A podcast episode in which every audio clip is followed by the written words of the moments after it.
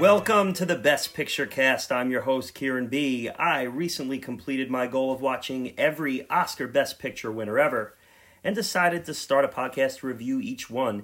Each episode, myself and revolving co-hosts will discuss, assess, and evaluate a different Best Picture winner with the goal to establish a ranking for the entire list.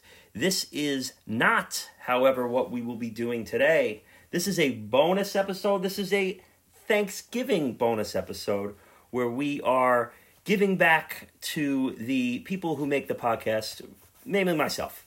This is my favorite movie of all time, and I figure, since we're doing this podcast, we might as well have an episode on my favorite movie of all time, and we'll do it on my favorite holiday of the calendar year, too, and that's Thanksgiving. So this is the Thanksgiving special. I'm joined here by a couple familiar voices to my left here.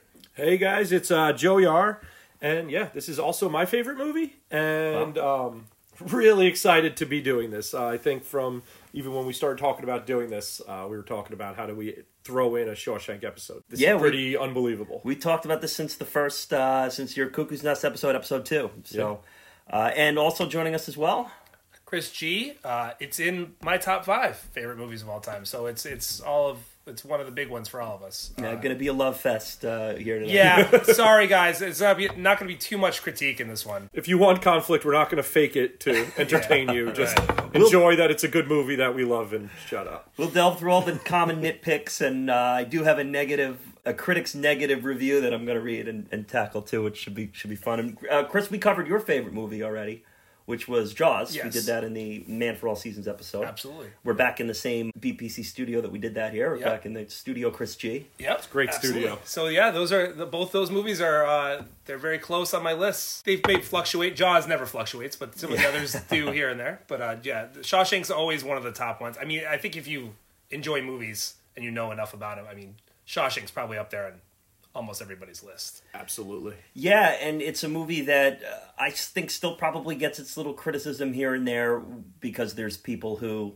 just kind of want to hate what everybody loves. There's always get those contrarians in there, and it is the IMDb #1 movie. So I think anytime someone holds a throne in that kind of spot, someone always wants to take it down. Yeah, but it's been years at #1. I mean, it's, what is it, 9.3 on IMDb? 9.3. It's like a whole 10th of a point ahead of Godfather. It's also had such a long life after its theatrical release. Thanks Ted Turner. Yeah, right. Yeah, cable. I mean, it's been on cable nonstop for the last 20 years. Yeah. It is a mind-boggling story behind this movie and the ascension that it had from basically box office bust. Disaster. The re-release after the Oscars. It didn't even make its budget back the first round. Yeah.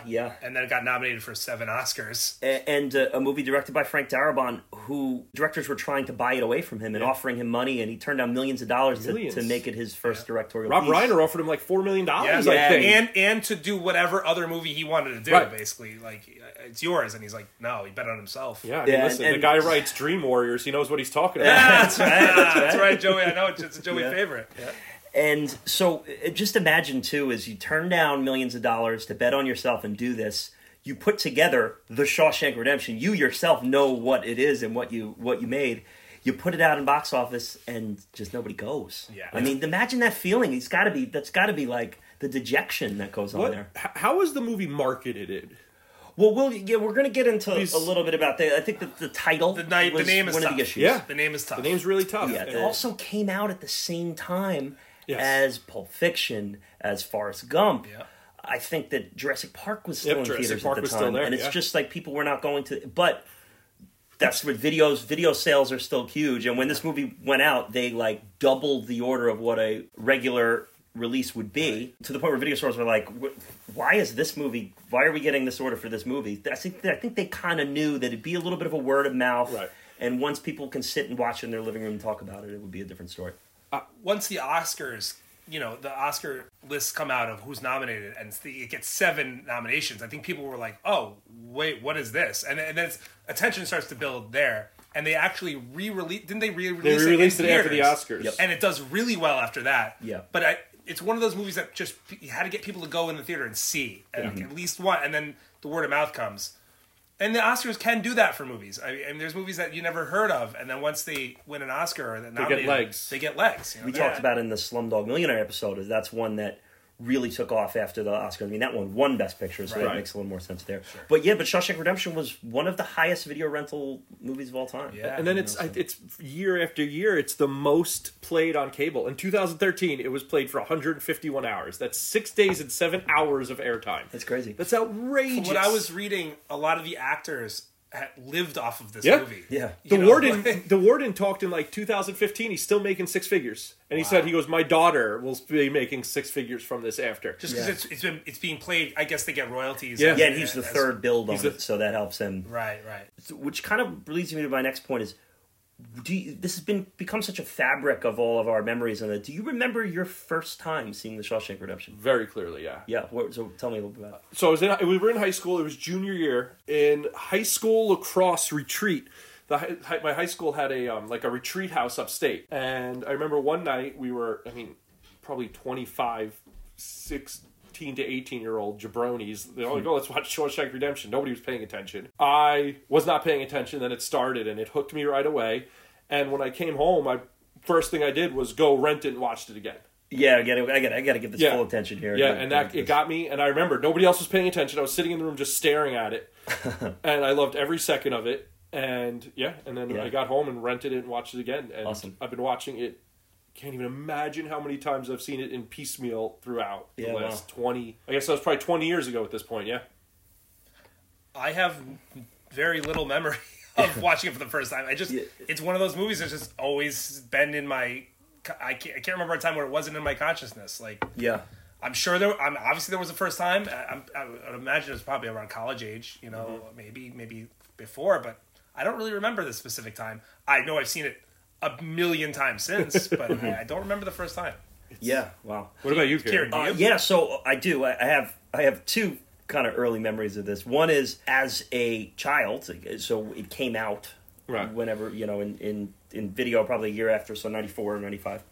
And my parents had rented it, and they were watching it, and I'm young at that age, it was probably like eight years old or 9 years old. Your parents were trying to scare you straight from going to prison. Well, no, they're just watching it, but it was kind of like a Sunday day watch. Oh, okay. So I was kind of lingering around. There was like the computer was in the common area or so, and I'm just, I'm going on the computer playing computer games or what, and there's the scene where poor fat ass gets beaten to death. I'm just like sitting there as it's going on, and they're like, they like pause it, and they're like, yeah, I think you're gonna have to go play upstairs. This is not. We thought that this was like okay for kids, but I guess probably not, So I'm like, oh, so that was just like that was my early recollection of it, but I didn't see it until high school, probably around the same time as you, Joey. It was probably like a sophomore in high school or so, and I caught it on TNT.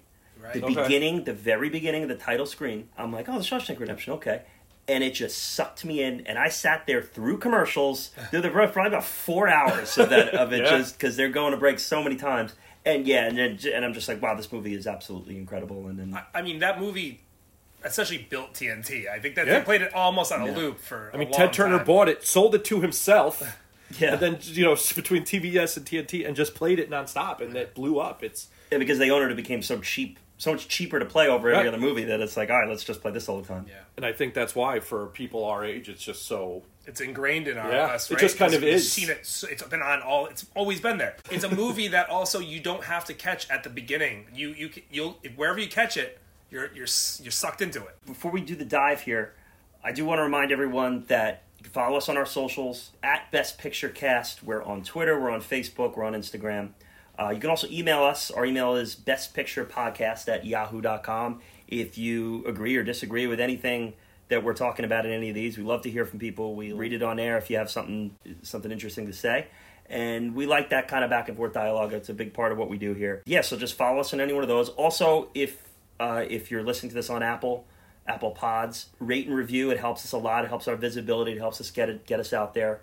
And subscribe too. So if you rate, review, subscribe, all that helps us. All that moves us in the right direction. And all these guys here, Joey and Chris are here today, but whether it's Grant or Artie or Brendan or Jay or Rob or Oz or any of the guys that have come on and helped us out, or even the future people who are going to come on and help us out, they all put a ton of work in and put a lot into this. So all of that really helps us out a lot. I go real light with these things. Joey actually outdid Stephen King's short story with the notes that he got today. But anyway, so we're going to do the deep dive here. Before we do that, I just want to talk a little bit about what we're sipping on today. So, Joey, what do you have here? So I have, I was looking for a Bohemian-style ale. I ended up going with a Montauk Session. Okay. I was wandering around the beer distributor for about a half hour looking, and I think they thought I was trying to steal. So I was like, you know what, let me just get out of here. So I went with Montauk because can't go wrong with Montauk. A bucket of suds as we're sipping here on top of the roof. What do you got here, Chris? I got more of like a local one, Brooklyn Winter Lager. You know, it's time of year. Yeah. And that's what I felt like, so that's what I did. Cool. Yeah, well, I'm a free man, Kieran. I can decide to do whatever I want. That's right. But this could very well be your own roof here. That's right. I went back to the old Death Steel Brewery, which is one that I've done a couple times here. It's in Illinois Brewery. I got the Wild Sour series. I love sour ales, so you know, while I love Thanksgiving and I love Shawshank Redemption, I might as well get a beer that I love too. Nice. It is a key lime pie goes. Wow. Yeah, so interesting. So if you're having a key lime pie for dessert on Thanksgiving, nice. This is a little shout out to you. And the goes are nice with a little bit of the saltiness in it too, with the sour. Yeah, really very interesting nice taste. Yeah, that's a brewery out in Illinois. And this movie was, though it's set in Maine, was filmed in Ohio, I believe. Yes, and they still have like a Shawshank Museum there. You can go there. Yeah, you got to check that out one day. Yeah. They do tours, and all like the local businessmen have like different.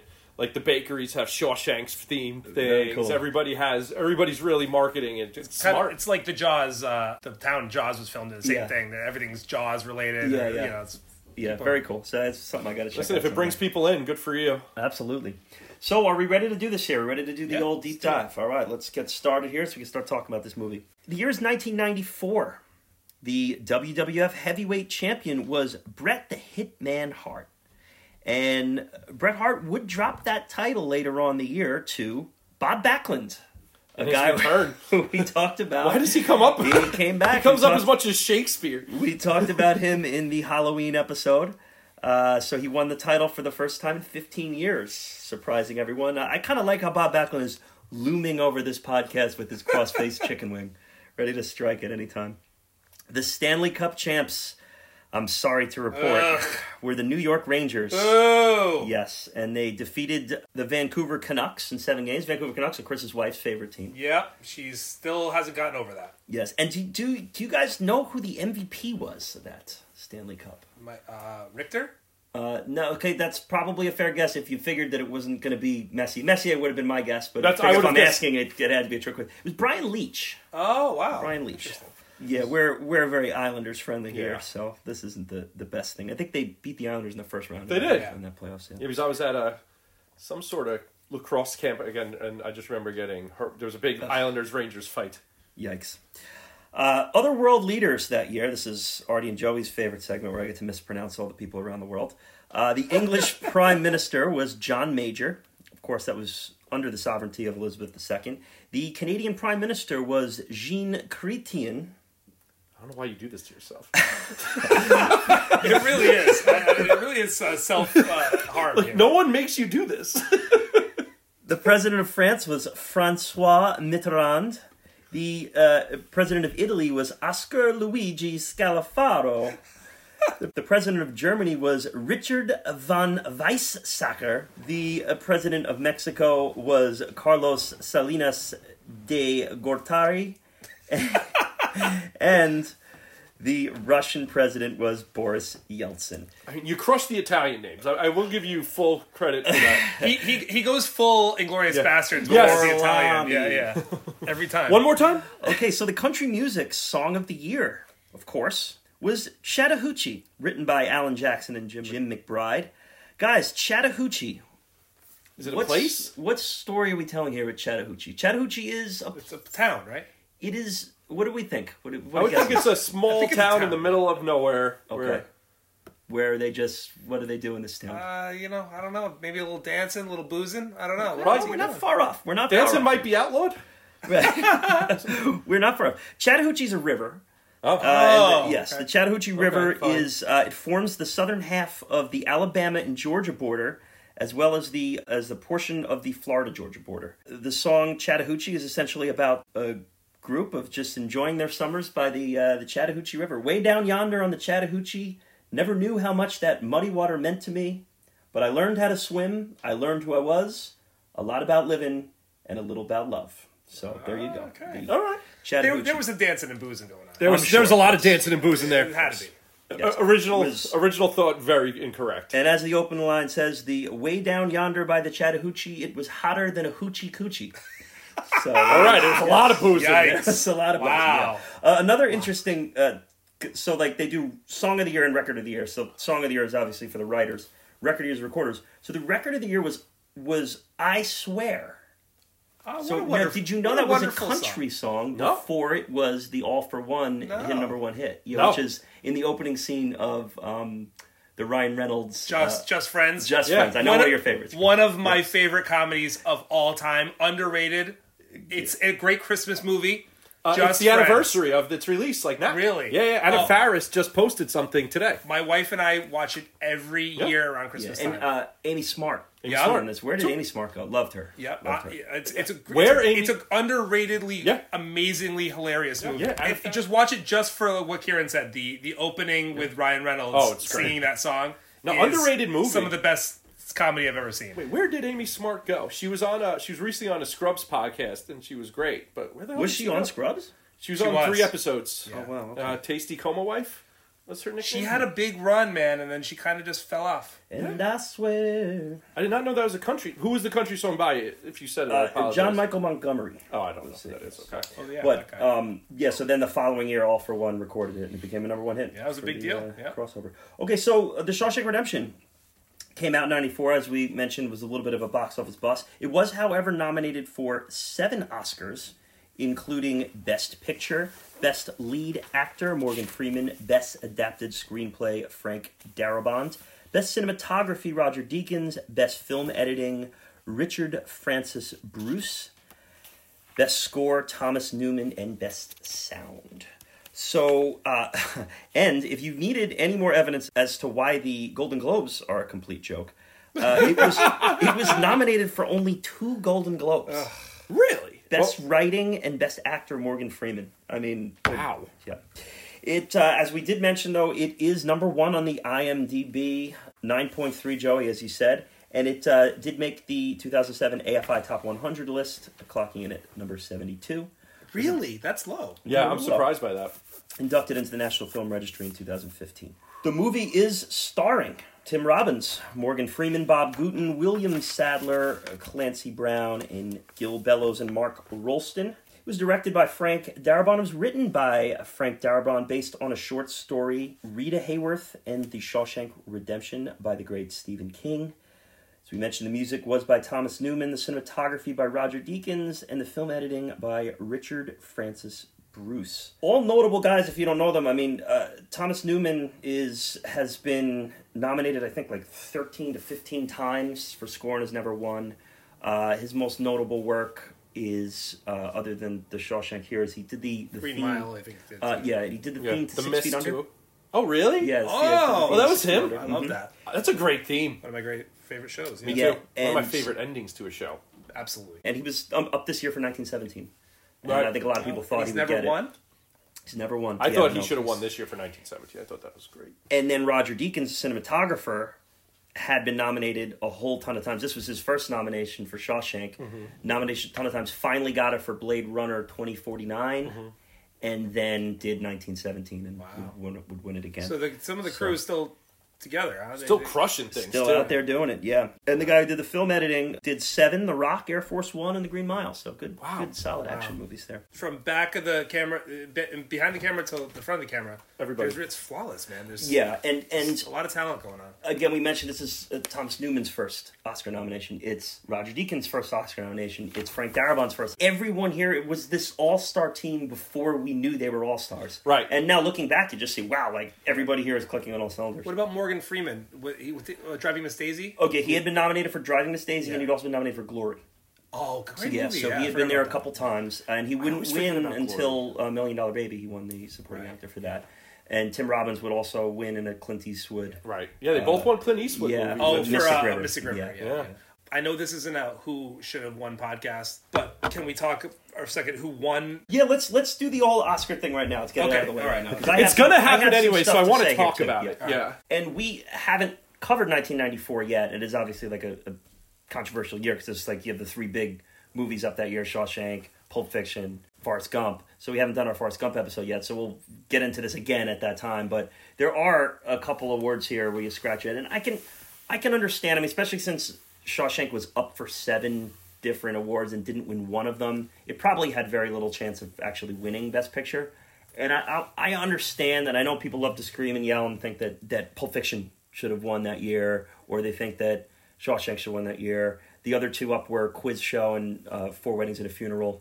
I think we all agree that those two probably landed where they needed to land. Yeah, yeah. And I think they overshot their coverage a little bit. Well, and any other year, listen, any these movies, and any other year, they'd all probably be a shoe-in for Best Picture. Right. It's just a monster year for movies. Yeah, it's one of the best years, Oscar years of all time. And sometimes it's easy to look back 20 years later and go, oh, Pulp Fiction should have won that year. People, you forget, though, that Forrest Gump was in the theaters for over a year. It was just a phenomenon. It was a pop culture phenomenon.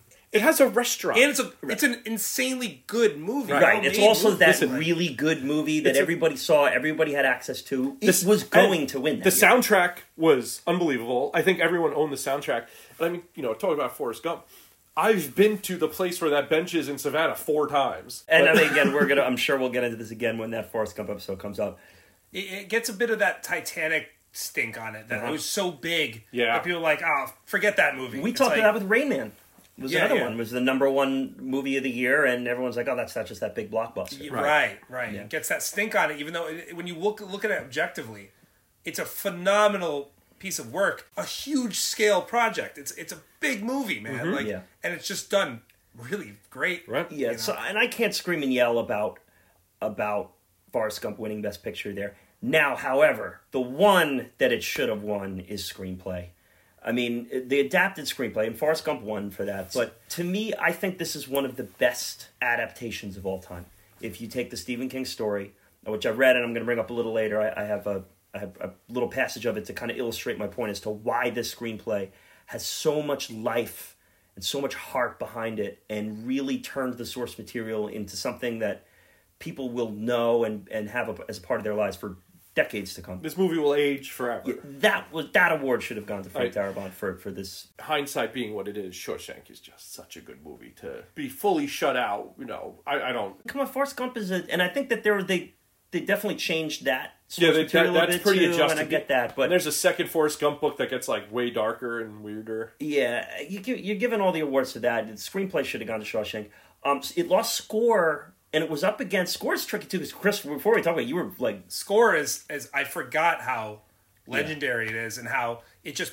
The minute you hear it, it just puts you right in... It puts you right in the prison, man. Yep. It really does. It really does, yeah. So good. It was up against Forrest Gump, which also has a great score, which didn't win either. The winner was The Lion King that year. Hans Zimmer. We talked about that in the Rain Man episode. It's tough. That's a tough one, man. Yeah. It's really great. What a year for movies! I know. Yeah. I mean, listen, I'm not, I'm a 40-year-old man, so I'm not, going to sit here and say I'd rather watch Shawshank and listen to the music. Yeah. But my kid loves Lion King, and it's how long? 30 years? 30 years almost. Yeah. It's still loves it. Pride Rock and Simba. I mean, they play that music at sporting events. Elton John. I mean, classic Elton John. It's hard to deny. It's tough to deny that. It's it's. Cinematography, though. The cinematography in this movie is brilliant. Roger Deakins' work. Legends of the Fall. Is that what wins? Yeah. All right, that one's bullshit. It's a beautiful movie. That's that.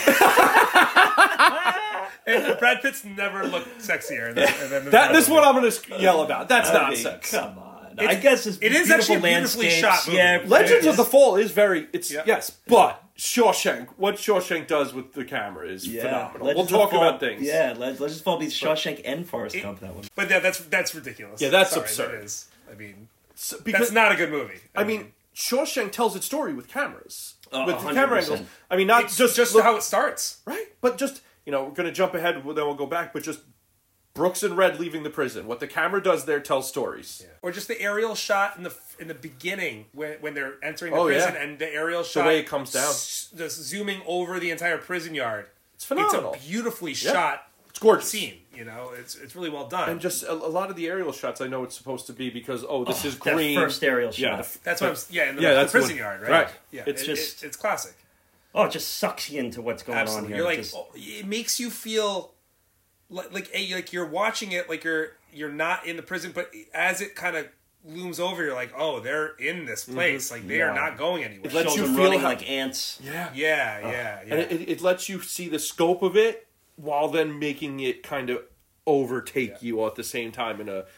I think there's not a lot of grandiose camera shots in other than those, that one and maybe a couple others, as opposed to a movie like Legends of the Fall, where there's there's sprawling. But I think that probably didn't get the due with cinematography because it's more subtle. It was a lot more subtle, right? Set direction is the other one it didn't get nominated for, and it's just they said that the set direction was so impressive that they felt like they were in a prison at times where they weren't filming in the prison, right?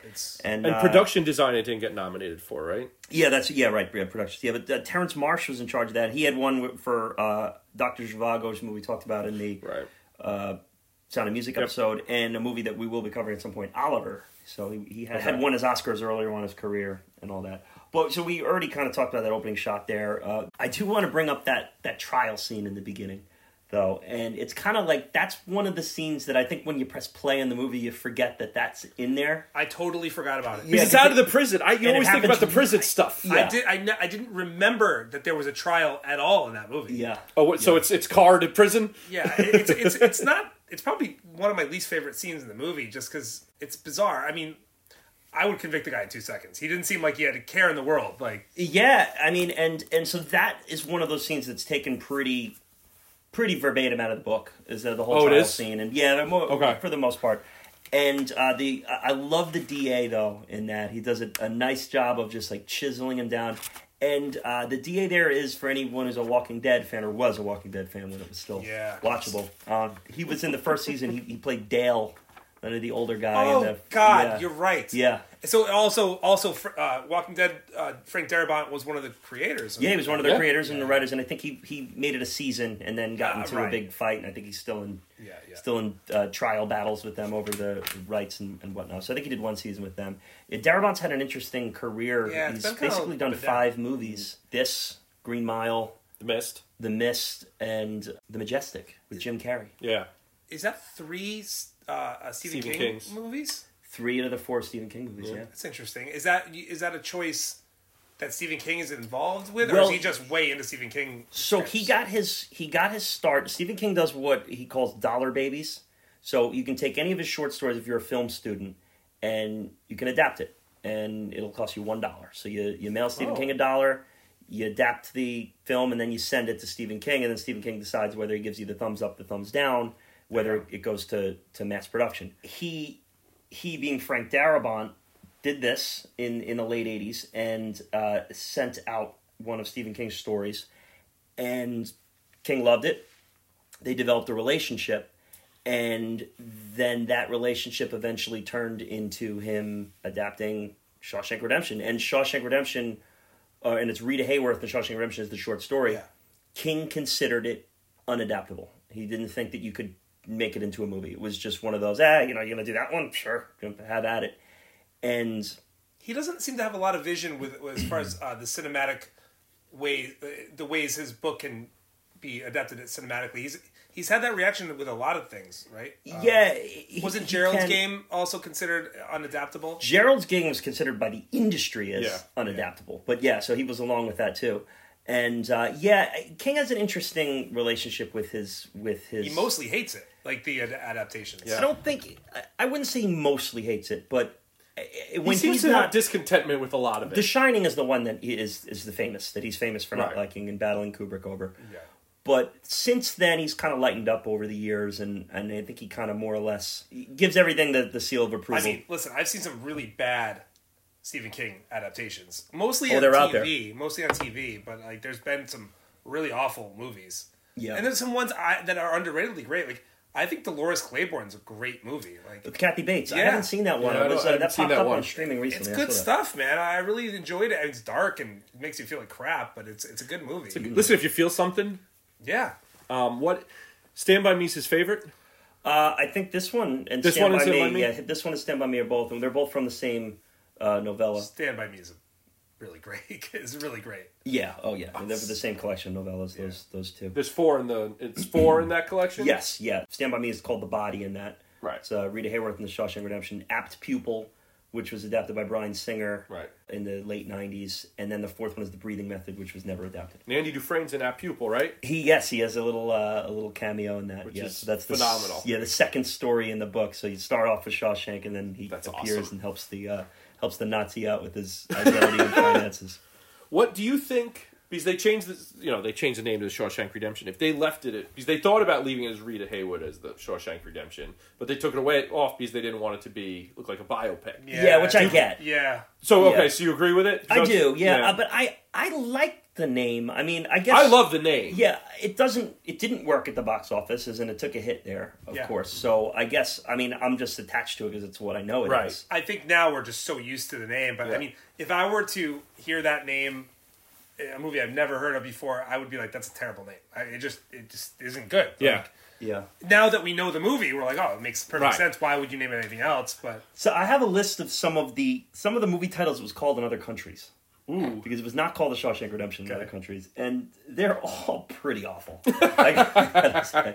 the Danish title, and again, these are all after translation, is A World Outside. The title from Finland was Rita Hayworth, The Key to Escape. Wow, they're just really giving away the ending there, huh? I will not actually pronounce the translated. So like in France, it's Les Evidats, The Escapees, but we'll avoid that. You know, I've done enough of that already. The Escapees, it's called? The French-Canadian title, The Escapees in France. The French-Canadian title was Into the Shadow of Shawshank. That's not... That one's okay. That's not bad. Yeah, A World Outside, though. I mean, it starts to sound like a John Grisham novel. Yeah. The World Outside kind of misses that doesn't make sense. Because the movie's about kind of redemption inside. A couple others. German, it was The Convicts. The Hungarian title... But they're not convicts yet. They're Prisoners of Hope. The Israeli title was Walls of Hope. The Italian title was The Wings of Freedom. I mean, none of these are very good names either. Yeah. So it's...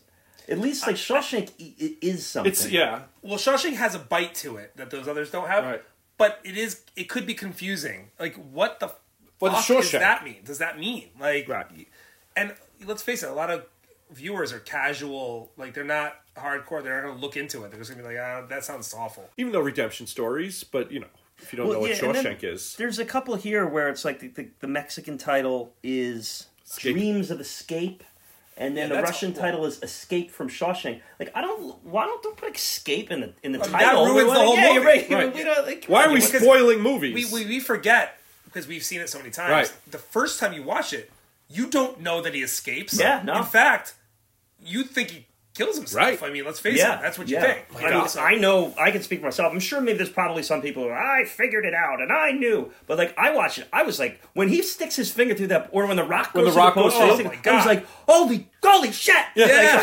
I remember. I don't remember much, but I remember having that reaction. Be like, oh shit! He just got. Well, he got out. Right. I was like, where the fuck did he go? Yeah. They didn't necessarily originally have that in mind to have that be a big shock. Like.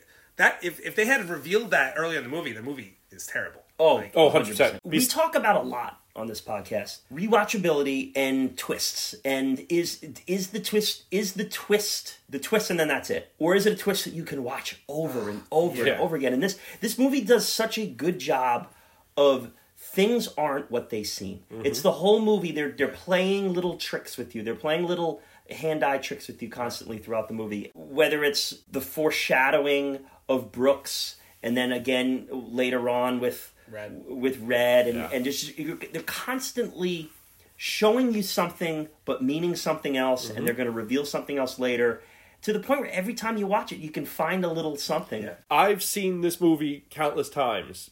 Every single time Tommy gets killed and Andy ends up in the hole and comes out and there's that whole scene with Red and Red talks about the longest night of his life, I always feel it every time. Yeah, I know exactly what's going to happen. I know how it's going to happen. I know every beat to it, and it gets me every single time. The one that I love to watch over and over again is when he puts his hand through the poster and pulls it out and there's a shot from the hole, and you see the warden.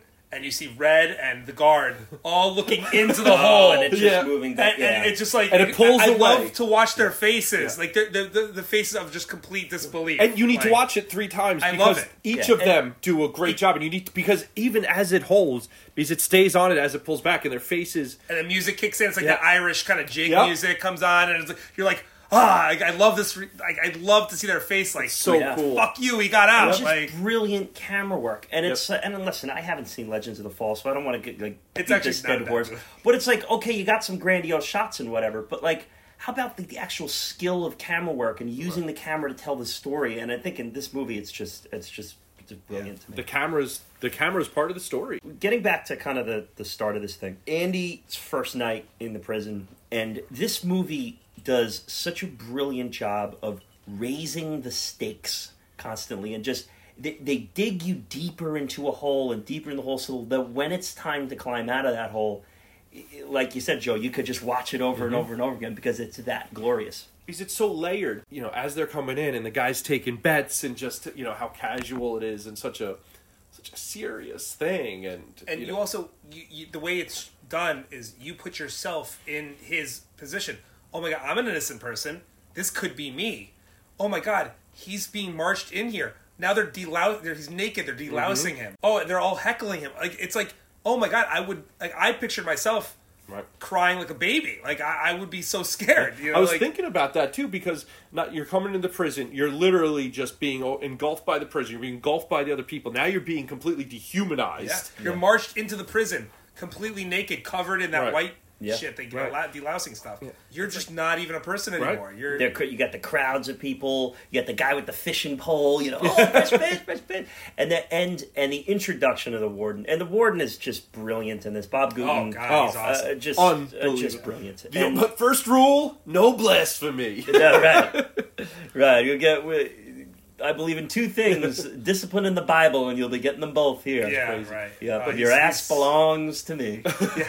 But yeah, no, Chris, I did the same thing, thinking about it as an innocent person. Because listen, if you shoot 3 people in the face and you go in there, you know, that's on you. You kind of know that was on the agenda. That right, was on but, the, you know, list. If you're innocent, my God. Like, how helpless must you feel? I didn't do this thing, and I'm here, and that's the other thing that's interesting about the character, is that I don't think many people would be able to hold it together like Andy Dufresne does in this movie. But I think that's all about him, how cold he is. That's why the DA read him. That's why he pushed his wife away, not because...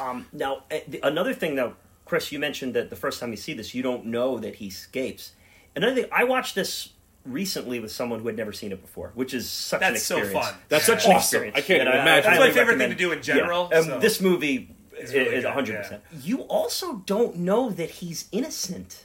That's true. You don't necessarily know. You can probably surmise it. Doesn't really look like he's very innocent at the beginning. Yeah, no, they kind of just... like booze and a gun and his bullets. I mean, he's literally sitting there with the gun in his throat. Right? I mean, come on. At this point, the person watching turns and go, well, wait, did he do it or did he not do it? And that's where I was just kind of like, oh, wow, I guess they don't really tell you whether he's innocent or not. I'm not sure that he hasn't done it. He might be in Zihuatanejo guilty as shit. Like, right, yeah. Listen, I mean, Tommy's old roommate might have just been... cellmate might have just been a liar. Yeah, that guy looked pretty fucking... Right, but and I think, you know, if you think Andy's innocent or guilty, I think it's 2 separate movies. Yeah. Now, we talk a little bit about themes and stuff with these when it's appropriate, and it's always appropriate. And this movie, and Joey, I'm sure you've outlined some themes here. What I'm a big believer with this movie that it serves as an allegory. Now, what I like about this movie too, though, is that you can just watch this as a narrative and watch it for the movie it is, and then rewatch it, and just love it, without really thinking that deeply about it, because it is just kind of a brilliantly crafted, feel-good, wonderful narrative. I look at this one, and the more I see it, the more I invest in this, as an allegory of overcoming depression.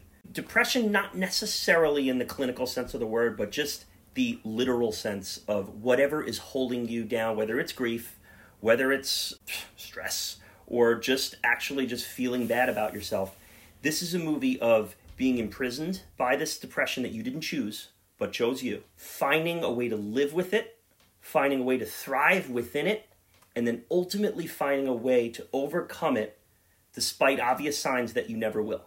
And I think that there are stages of this movie through Andy where we see how it is a blueprint and how it can be done, and Red's ultimate decision to do it himself. There'll be little points as we talk about where I'll point out where I see it kind of take place, but I really strongly believe that this movie is a blueprint for that. And when I pull out one of the bad reviews that I mentioned earlier, I'm really going to hit it hard with that. But so, I mean, I agree with a lot of what you're saying. And for me, it's so much about that change is possible, because I think now, past forever, what you guys spoke about on the Lost Weekend episode so much is kind of in the past. I mean, we're at a better phase now culturally, but not there yet. That kind of, you did these things, so this is what you are, right? You committed a crime, so now you are a criminal. And I think, you know, we'll talk about it later, what we think about rehabilitation, what it is, what is institutionalization. But I think so much of this movie is that, you know, not letting the past define you and being able to, you know, you don't have to be that thing. You can move on. You can grow. You can turn into something else. I think so much of that is the coping, and so much of the overcoming the depression, like you talked about. I like what you said a lot. Yeah. And I think that's so much of it, that you can become something else. And I love that take on it too, is being institutionalized and being held in that more in a social construct too. It's not just maybe internally, but actually as, you know, can you socially rehabilitate? Your guys are right on. This is how I see the movie. You guys are really nailing it. I see it more as, like you said, you were talking about the internal stuff. It's also the situations you find yourself in, how you adapt or how you deal with them, right? Like, it could be an abusive relationship or just a bad situation that you're in general. It brings me to my quote, which is really relevant to this conversation. So the quote I loved in this movie is, it's from Red. He's talking about after Brooks leaves, right? Or he's about to leave. Mm-hmm. These walls are funny. First you hate them. Then you get used to them. Enough time passes, you get so you depend on them. That's institutionalized. Yeah. And that not just talking about prison, that's talking about any situation or any relationship you're in, where human beings have this way of just becoming used to it. Even if it's a bad, horrible situation, you get used to it. And you adapt to it to survive. Right, and at some point, it serves you, but there's another point where, like, you have to think about, okay, this isn't serving me anymore. I got to get out of this. And that's a lot of what this movie is, like either accepting the situation you're in or doing something to get out of it, maybe, you know? Yeah. I think you absolutely nailed that, because I love that quote, because I think that quote, listen, I've spent my career reading about and studying institutionalization and what it looks like, right? Whether it's in rehabs, whether it's in domestic violence situations, whether it's literally in prison, all these different things. And, you know, how does it, and how do you overcome it? And I think that quote is such a succinct way of saying what we could sit here and read about textbooks worth of things, because, you know, you have to adapt. Because we know, you know, people in abusive relationships, you know, you're always in the fight of the fight or flight. Your brain literally changes to protect you. Yeah. Yeah. Also, just in within yourself, being depressed or anxious or miserable. You have human beings have a way of just getting used to it, and that's when people really struggle. They get so used to it, it becomes a comfort, becomes a blanket almost, like a warm blanket. Oh, depression is a good example of that. Sometimes it feels comforting to be depressed, and like that's, you can either live with that or you can fight your way out of it, and that's what this movie's about in a lot of ways. Yeah, and if you look at Andy in this movie, he's betrayed by his wife. Okay, his wife cheats on him, and he's betrayed by his wife. So his marriage is betrayed. He's betrayed by the justice. Betrayed by the justice system. He's put in jail for a crime he didn't commit, circumstantial, whatever it is. He's physically abused and raped. Yeah. Mm-hmm. He's taken advantage of in a working environment with the warden making him do it. He's stuck in a form of depression in every avenue of life. And I believe there's one point where, when they're going into his abuse with the sisters and all that, where Red says, I do believe those first 2 years were the worst for him. Yep. And he may not have survived, or what happened next. And they go into the... but there is a quote by Andy here that addresses his quote-unquote bad luck. When he talks about this, when him and Red are sitting against the wall, and it's kind of his last conversation in the prison with Red. And he talks about how beautiful his wife is, and I loved her, and I killed her. And Red says, well, you didn't pull the trigger, that doesn't make you a murderer. And he says, bad luck, I guess. It floats around. It's got to land on somebody. And it was my turn, that's all. I was in the path of the tornado. I just didn't expect the storm would last as long as it has. Yeah. Wow. And just, I love that. I almost picked that one, actually. Yeah, so powerful. Yeah. What it kind of becomes is do you just sit in that storm, or do you do things to climb out of it and find your way through it? You know, it's so much of, are you going to be a perpetual victim? Like, he has literally been victimized, but he is never the victim, right? He is always kind of accountable for the role he plays in these things. He did not shoot his wife, and he did not shoot the guy that she was cheating on, but because he was cold, he pushed her away. Everything that happened in the prison, yeah, so the warden took advantage of him, but, well, he got him back. But, he was always able to kind of take accountability, and that's what kept him moving so that he didn't become what Fat Ass was on night one, just a blubbering mess. Eesh. He was able to move next step and become something else, and, people like Tommy then become his motivation. Yeah, so I while we're on this topic, I think we might as well just do this now because, and I did want to look up a bad review for this movie because I hear criticisms of the movie. I mean, one of the common ones is there's no women in it. There's just a couple speaking lines. One of them's a Karen at the very end. They're in prison. That's a silly argument. Right. But it's a male prison in the 1950s. Right. But for some people, that's, but... Some people just want to complain. So I was digging around. It's 91% on Rotten Tomatoes critic. So I think it's 98 audience. So this is one that I pulled up, and I just want everything that we just discussed, keep in mind when I read this, and then I'm going to respond directly to this immediately after here. Okay. This is from Leonard Schwartz from the Palo Alto Weekly. The Shawshank Redemption continually abandons plausibility in order to celebrate the triumph of hope over despair, of decency over cruelty, and of justice over injustice. Okay, so my response to this is, so your point is that it's implausible, and this movie abandons any plausibility, that hope cannot conquer despair, that decency cannot conquer cruelty, and that justice cannot conquer injustice. And I say to you, that's the entire fucking point of the movie, is that, yes, normally hope does not reign. Normally, justice does not reign. And if you were in Andy's situation, 99 out of 0.9 times, you would die in jail. Yeah. But the point is there is that 0.01% of the fight that you find within yourself to find a way to claw through a wall and climb to freedom. That's the point. Or just keep going. Let's say he doesn't get out. It keeps him alive. It got him a library. Yeah, right. Yeah. And life is not about just conquering injustice. Right. If we had no hope, there'd be no reason for us to exist. Right. Yeah. It's like, that's exactly right. Yeah, I mean, the guy clearly missed the entire point.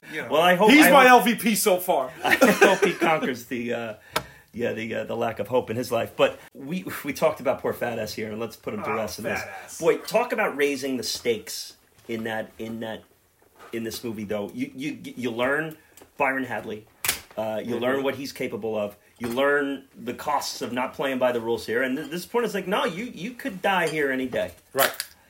And Andy doesn't make a sound that first night. Doesn't make a sound. Never made a peep. Shame your horse coming in last and all. Cost Red a lot of cigarettes that night. Andy gradually gets to know the guys. He gradually gets to know Boggs, or I guess Boggs gradually gets to know Andy. Him. Let's talk about old Boggs here.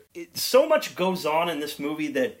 The movie moves on from him that you almost forget him, but he is the driving force in the beginning of this as that first shower scene. Anybody approached you yet? Portrayed by Mark Rolson, who's in a number of things. He's in Aliens. I know he does a lot of voice acting too. I think Rolson appeared in The Departed. We talked a little bit about him back then. Those first 2 years were real hard on him, and he almost didn't overcome it. Yeah. I mean, ass rape will do that to you. I mean, like that, does that need to be said? Like, we realized that. Yeah. That's probably the hardest was when he was getting, I mean, talk about an undersell. Well, I think those first 2 years were the hardest. No shit. Like, but see, now the turning point for Andy is the roof scene. Yeah. And we referenced it a couple times when we were talking about our beers. But this roof scene is where the magic of this movie starts to really take place. Yeah. We're now learning that maybe this isn't just going to be this depressing, miserable movie that we've been introduced to for the first half hour. Most of my nitpicks in this movie revolve in this scene. As much as I love it, I do love this scene very much. This scene sets up the rest of the movie. This scene gets Bob's out of Andy's life. Yeah, it does. Among other things, yeah. Now this is where he starts to learn to live within it and to play in between the lines and play between the rules. He goes, now if I befriend Hadley, I'll eventually get to the ward, and now I can kind of create an easier life for myself within here. Now, my nitpicks on this scene, like, does he have to be so ambiguous with Hadley? No. And get this close to getting tossed off the roof? Right. Let's face it. That in real life, that dude's going right off the fucking roof. I mean, he's going flying. It's over. Like, how about like politely being like, "Yeah, you want to keep that money? I know a way." Like that's not, what you do. Say. You trust your wife from the guy who murdered his wife? Do you trust your whole bag wife or what? Do you think she'll go behind your back and swindle? He's like, "What are you doing?" I'm screaming at the TV the entire time. Yeah, like, I know. The double down really makes it so much worse. And he finishes a sentence. Almost as if he's right before he's going right off the edge of the roof. Love the shot of the guys on the ground. Yeah. Up, like, oh, Jesus, he's going. He's going over. Yeah, doesn't Haywood say, like, oh, he's going off the roof? Oh, yeah, he's going. Yeah, that's it. There goes that. Well, nice knowing Andy.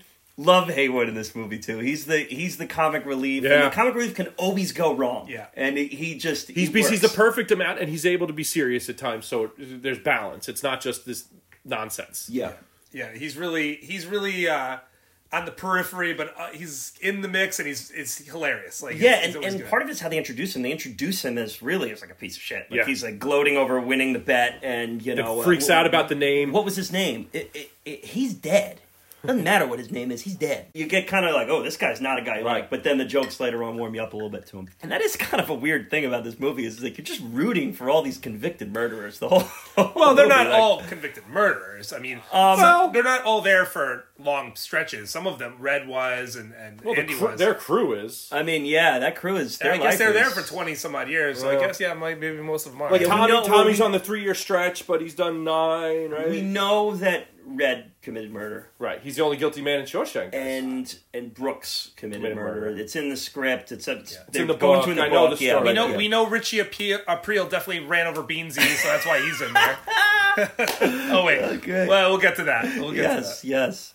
But yeah, so you are kind of rooting for all these murderers. But you know what, though? I think that kind of, again, goes back to the point about kind of growth and change and not being defined by circumstance. That, yes, you did a bad thing, but that doesn't mean you can't change and grow and become something worth rooting for to some extent. Yeah, or at least within this that world, confinement that is your new life. I might have a different perspective of this, but yeah.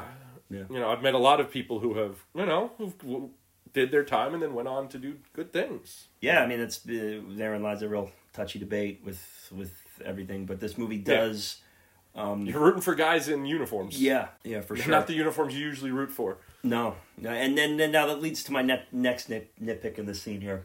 I realize he quit drinking, buddy, and and that you don't drink anymore, and this and that. But like, it's kind of a monumental moment. Can you have a beer? Can you have one beer? Like, I kind of like that. I like that he doesn't drink. That he was so selfless in a way. I know. Like, I think you're right that he was trying to gain favor with the guys, trying to maybe gain favor with the guards, but they show the way it's shot and the way it's acted. He's shown he's loving the just watching the guys enjoy themselves. Yeah. You can see he's really taking pleasure in it, and I really like that. I like that he didn't have it. It wasn't for him. Right. It was for them. Let them enjoy it. Like I kind of thought that was cool. Yeah, I like that because then I think that makes sense into then him getting all the guys, the GDs, and the few, like he's doing things for other people, and that's helping him kind of get his redemption. Yeah, and they kind of say that that's maybe something he would have done in his other life, and this made him feel normal. Right. Yeah. Getting some beers for the guys, Like, it adds to the mystery of him not taking the beer too. Yeah, I think it probably the guys are probably like, oh shit, like this guy just did this just for us. Right, because it's the first time he's doesn't seem emotionless too. Yeah, he has a smile on his face. He seems content, where the rest of the time, he's just this kind of cold. Yeah, exactly. That just, again, is the first sign that this movie is about to show you something great, is that scene is just, it's tough to not smile watching that scene. Oh, yeah. Yeah, absolutely. And honestly, the lighting is just perfect. Sunny day. So, like, orangey, just like strong Sunday. These guys, like, they must seem like you said, they feel like free men. It could be any of their roofs. Yeah, and it's just, again, no surprise that Roger Deakins went on to do all the brilliant cinematography that he would do in his career. So you start to get to this point now where Andy he's being intertwined in the system. He meets the warden. The warden comes to pay him a little visit in the cell. Yeah.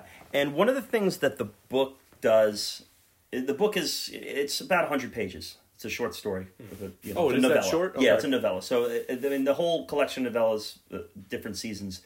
King says in the afterword, essentially they were all too long to be short stories and too short to be novels. So they were stuck in this weird limbo that's called the novella.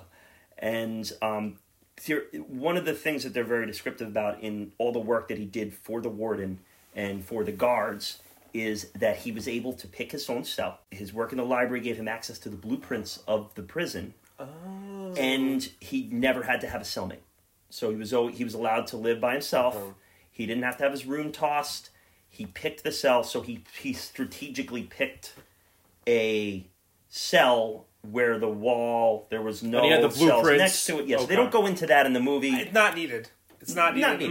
Not needed. But, and you know, I'm sure that there have been people nitpick and say, well, how did he know that he just happened to get the cell with the wall that could go into the pipe and do the... And he also,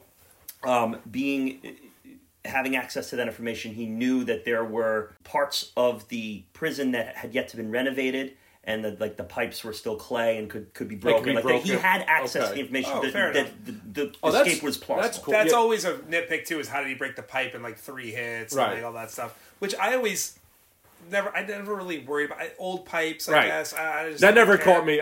And there's one real key factor to all of that, which can really eliminate any nitpick to this whole movie, is that this whole story is being told from Red's memory. Right. And a lot of it are stories that were told to him and things that he didn't see firsthand. Yeah. So he's explaining to you how it happened or how he thinks it happened. So anything that you really see is just from that, as Joey, as you like to say, the unreliable narrator. That's right. Exactly. And if you get in the idea that this whole thing is an allegory to begin with, it doesn't matter. It's just not important. And that's the most important thing. Reliable or unreliable, that's not important to the bigger story. Yes. And I think that's what people forget. Because in the book, this is supposed to be like Red's memoir of prison that he leaves after he gets paroled, right? Yeah. Okay. Yeah. Which is really cool, and I think it's different because it's more of a story. So, Joe, that leads into an important factor of this movie, too, and it's another thing we've kind of discussed a lot in the first 20 episodes of Best Picture Cast, and that's the voiceover in this movie. And voiceover has been a hot topic for us. We've talked about Goodfellas ad nauseum with it. Have we? Yeah. Chris, I think you brought this up in the Gangs of Goodfellas defense episode of the Broadway Melody. Frank Darabont used Goodfellas as a model. He watched it every single weekend while filming this. Yeah. He did. However, Artie has gotten to me a little bit on the Goodfellas tip. This movie isn't describing what's happening in the scene in the moment. Right. Whereas in Goodfellas, that's kind of what is happening. Yeah. So, I do agree with Artie a lot of what his points he actually made a valid point, which I hate saying on video, on tape. He's kind of is right about that. Shawshank is such a bigger picture explanation. It is interesting, though, that inspired this and the layout and the format of this. And now this, and Chris, for sure, like he's not literally saying what's going on. At all times, there are times where he, you know, they're kind of showing what he's talking about. He's more telling his overarching view of things, and you're getting little snippets and pieces of what's going on while he's talking. Right. And in this movie, you need that. I think you need some internal, because these guys aren't just expressing everything in their head to each other. That doesn't make any sense. And it wouldn't work in prison. It's not a vulnerable place. And it goes back to that point in saying that this movie is Red's perspective of what went on. The whole thing is a little bit of memory. Goodfellas it kind of is that, too. I mean, he's telling the story of his past. Yeah, he is doing the same thing. Yeah. But in a very focused manner, where I think here it's more, one, it's men in a prison. You can't be vulnerable if you'd like to survive and not be taken advantage of. You're not telling each other your deepest, darkest secrets. Or, right. You know, right. And he is telling the story in it's a past story, right? Yeah. Also, what Artie, which I know he hates in Goodfellas, is like when he's like, "Oh, this is this guy." He said Tony 2 times. Yeah. Right. Give me the papers. Give me the papers. It's like that's really. It is almost like he's explaining it as it's happening. You know, like we don't get this is Haywood. This is this guy. This is this guy. We meet the characters and let them go. They did the voiceover first in this. They recorded all the voiceover at the beginning and then played it, which is awesome, while they were acting out the scene, so the actors knew what was going to be going on. So They kind of did the carriage before the horse a little bit there with that, which is... You don't cast Morgan Freeman in a movie and not use him as for voiceover. But the interesting... He's the godfather. That started here, though. But this started here. Interesting. I know. Yeah. Darabont figured it out. Fucking brilliant. Yeah. Listen, he's like... You write Dream Warriors, you know how to pick talent. Oh, God. Freeman has gone back and said, yeah, he's like, this birthed the whole second portion of my career that I didn't know I had. Right. Yeah. You know, and he ends up doing it in Seven and a million other movies. Yeah, Million Dollar Baby. The Planet Earth series that they do, all these different things. Like, he literally narrates... Visa, MasterCard commercials. Everything. He's a golden voice. I mean, just beautiful baritone voice. And just perfect delivery, perfect cadence, perfect tempo. Mm-hmm. You know, he's not rushing anything. He's letting the words... hang. Also, great year for voiceover because Forrest Gump also uses it. Yep, and uses it well. We talked about that. Uses it well, and he's, you know, sitting on the park bench and telling it and telling the story is very so cool. Very, and it's the two of them going up against each other for best actor is interesting because in many ways Freeman is playing two roles within this. He's doing that voiceover work, and then he's the actor on the screen. And he's doing both so brilliantly. Yeah. But then again, you know, Hanks as Gump is very tough to... Morgan Freeman ends up being an elder statesman very early on in his acting career. I mean, that was... Driving Miss Daisy is kind of the beginning, right? 89. That's not far off. That's 5 years later. Yeah, Glory is, probably 87? 87, right? Yeah. But I'm saying he ends up being our elder... Even in Seven, he's the elder statesman. He's the wise old man. Like, he's not that old. The guys look the same forever. Yeah, first of all. I saw some funny thing. It was one of those stupid clickbait things, but it was like a fake one. It was actors with their former selves, so it's like De Niro 50 years ago, and then it's just two pictures of the same Morgan Freeman. Yeah. Right, yeah. That's so true. And I don't know if you guys noticed, even in the movie, they do age him a little bit in the movie, because a lot of years go by. But it's not really that dramatic, almost you don't even notice. They just kind of gray his hair a little bit. The aging factor in this movie isn't great. It's not great. That is a little bit of a hit against it. 19 years is a long time, dude. You're going to age quite a bit. Yeah, Clint Brown. But you know what, though? Doesn't... You know, there is, you know, something to be said that prison can be, you know... Clint Brown doesn't age at all. Okay, I'm not talking about the guards, but there is, you know, that prison can be... The warden doesn't age at all. Prison can be a time capsule for people because you're not dealing with, you know, the daily stress of life. Yeah. You know, you don't have to worry about bills. You don't have to worry about... You just have to worry about, you know... It really doesn't matter. You barely notice it unless we're nitpicking. Right. Like, listen, really are. And again... And if it exists within the story that's being told, as someone's telling you a story, right? Like, are you aging them in your mind, or are they just your image of them is what they are? Exactly. You know, so you could get away with it that way. I think that they age Andy pretty well. I think better than anybody else in comparison.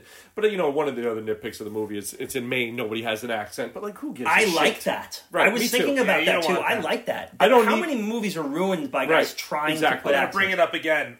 Dolores Claiborne is really guilty of it. They have a thick Maine accent because it takes place, you know, in the same areas as all his books are. Right. Oh, it's actually they're well done, but guys, like I don't want a fucked up accent. We live in the Northeast too, and we can attest to, and you know, we're not necessarily talking about Maine, but not everybody speaks with an accent around here. There are some people who are like heavy duty, like the accents you'd see in gangster movies, and then there's others who you wouldn't even know that they're from this area. Listen, just Long Island accents. I mean, they can go from non-existent to severe, you know, in one little area. And Chris, you've spent plenty of time up by Boston way. Not everybody speaks with a heavy Boston accent. Definitely not. No, some people do. You can grow up in an area that has a thick accent and not have one. 100%. That's a thing. So I'm all for. I like it. I want everybody to be able to speak and be clear. I don't need put upon accent. There's nothing worse in a movie than somebody doing a bad... 100%. A bad regional accent is the worst. And do you want this to be a Maine movie? Do you want this to be a Northeast? No, you don't really know where... You don't care where it is. It doesn't want it to exist universally. It's anywhere. Yes. And that's the important thing. Because the struggles that these guys are going through, whether they're the literal struggles within the prison or the grander scheme struggles... There's struggles that everybody could be confronted with. There's also, you notice they don't there's no seasons, even though a lot of years go by. They don't focus on it's winter, it's summer, it's winter. They don't do that. They wear jackets sometimes, but it's not. They're right. They have jean jackets sometimes. But that's it. Sometimes. Yeah. But I think it helps with the timelessness of the movie. It's not some accent. It's not some. I think it helps to show. It helps to show like just the endless nature of it. Like it really. There's no winter or summer. Right. No years. It's just time. It just is going by. They're passing time with things, with the posters. That's a great way to do it. Yeah. The posters are how they do it, which is awesome. So cool. Yeah. And there's times where they bring up years, and you just almost don't care. Yeah. You know, it's just like, oh, the summer is 60s. It's like you lose track of time, just like they would. Exactly. Just like Brooks does. Yeah. Brooks Hadlin does, where he goes out and he goes, I think I saw a car once when I was younger. Right. No, they're everywhere. You know, he completely lost concept of the outside world. Also, little voiceover from Brooks too. I love his letter scene there. That's great. And right before we talk about that, because I have a little thing planned for that. You mentioned the poster, and he first asked for the first poster in the little movie theater scene. Yeah. And I have to bring this up just because it ties into what we're doing. That's Rita Hayworth? That's the Rita Hayworth. And the prisoners are watching the Rita Hayworth movie, Gilda, is the name of the movie. But in the book, they're watching a different movie that they couldn't get the rights to. They're watching The Lost Weekend. No, really? Yes. They're watching The Lost Weekend he asked for the poster. Really? Yeah. But The Lost Weekend is from a different production company. Wow. What would have been the scene where the woman is... he still asked for a Rita Hayworth poster, but they just happened to be watching The Lost Weekend. Wow. And then when they're searching through the movies that they can use based on the rights... Right. Darabont noticed that there was a Rita Hayworth movie on the list. It was perfect. Then we'll do this whole scene with her flipping the hair back. Which is such a great scene when all the guys go nuts and then Andy's like, 10 times I've seen it this month. Like, that's fantastic. Yeah, Just like a really cool scene. So. Yeah, let's talk about Brooks Hadlin now. Boy, this is, again, when now we start to feel so good about ourselves in this movie. This is where it's going to pull you right back down and then remind you of the stakes here. Mm-hmm. Andy goes to work with him at the library. And in many ways, I think Brooks represents what Andy would be if he never escaped. 100%. And I think Andy's aware of that. Yeah, gets sucked into the whole of what's going on. I love the touch with the bird. Well, the first time we see him is at the cafeteria. Yeah. Yep. And he takes the grub and just the look on Andy's face when he thinks. Another little moment of them playing tricks with you. Things aren't what they seem. Are you going to eat that? It's like, this maggot? No, I wasn't planning on it. Yeah, and he goes, I'll take it. And it's like, okay. Also showing you... Like, well, what the hell is this? The environment in which they're stuck in. Bugs in the food. Yeah. Like, this is not a good place to be. But yet this guy, Brooks... Finding humanity sees something in there. Oh, hey, that's a good one. You know, he grabs the grub and gives us the little crow. Was it a crow? Yeah, it's a crow. It's a crow. Yeah. Wow, this guy's finding. There's always light in it, and there's always life in it, and that's good old Jake. Great little device in this. You get to learn about Brooks, and you just see this nice old man handing out books. Yep. And then been there for 50 years. Yeah, and then all of a sudden, he's got a knife up.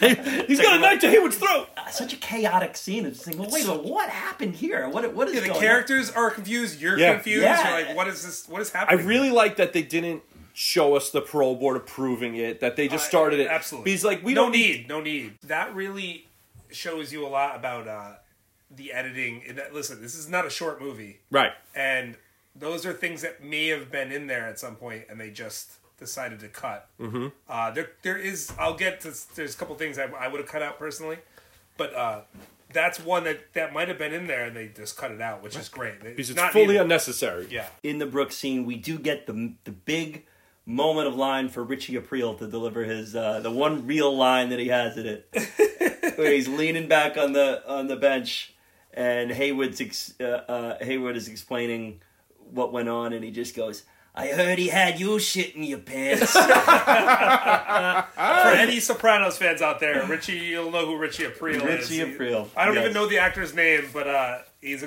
great. David Proval is Richie Aprile. Plays Richie Aprile. He's in Mean Streets too. Mean Streets. Yep, absolutely. He's pretty typecast.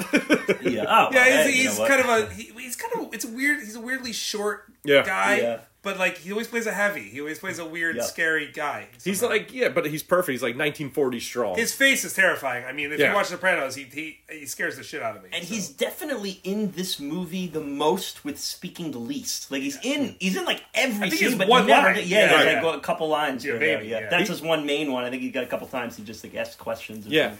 Or just you see him talking in the background. Yeah, yeah. We want to talk a little bit about Brooks' exodus from the... Yeah, so I have his letter. Dear fellas...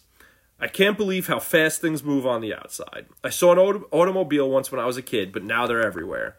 The world went and got itself in a big damn hurry. The parole board got me in this halfway house called the Brewer and a job begging groceries at the foodway. It's hard work, and I try to keep up, but my hands hurt most of the time. I don't think the store manager likes me very much. Sometimes after work, I go to the park and feed the birds. I keep thinking Jake might just show up and say hello, but he never does. I hope wherever he is, he's doing okay and making new friends. I have trouble sleeping at night. I have bad dreams like I'm falling. I wake up scared. Sometimes it takes me a while to remember where I am. Maybe I should get me a gun and rob the foodway so they'd send me home. I could shoot the manager while I was at it, sort of like a bonus. I guess I'm too old for that sort of nonsense anymore. I don't like it here. I'm tired of being afraid all the time. I've decided not to stay. I doubt they'll kick up any fuss. Not for an old crook like me. P.S. Tell Haywood I'm sorry I put a knife to his throat.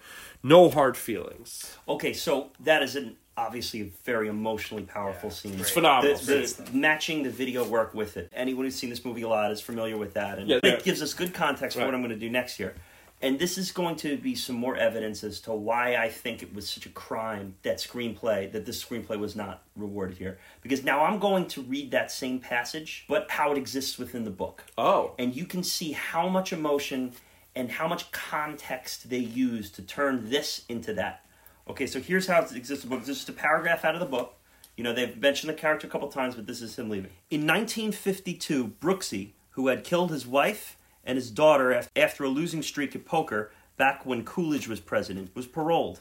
As usual, the state in all its wisdom had let him go long after any chance he might have had to become a useful part of society was gone. He was 68, arthritic, and when he tottered out of the main gate in his Polish suit and his French shoes, his parole papers in one hand and a Greyhound bus ticket in the other. He was crying when he left.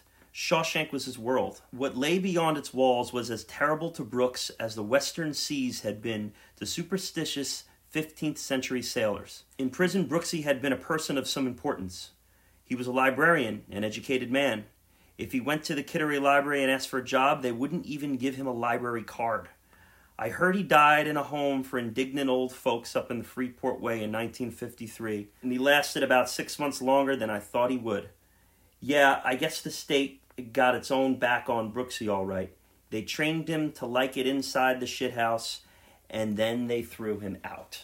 So if you see the two, like, okay, the book, and again, very well written by Stephen King, is my favorite writer. I'm not trying to knock him. But it's very matter of fact in what he's telling you. It's like, okay, here's a guy who was an institutional guy, was here his whole life. So did something awful. Like, did something awful. You don't even know that in the movie. But that really explains institutionalization very well, but there's no emotional attachment to it. Darabont took that and turned it into what we saw Joey just read and mixed it with the...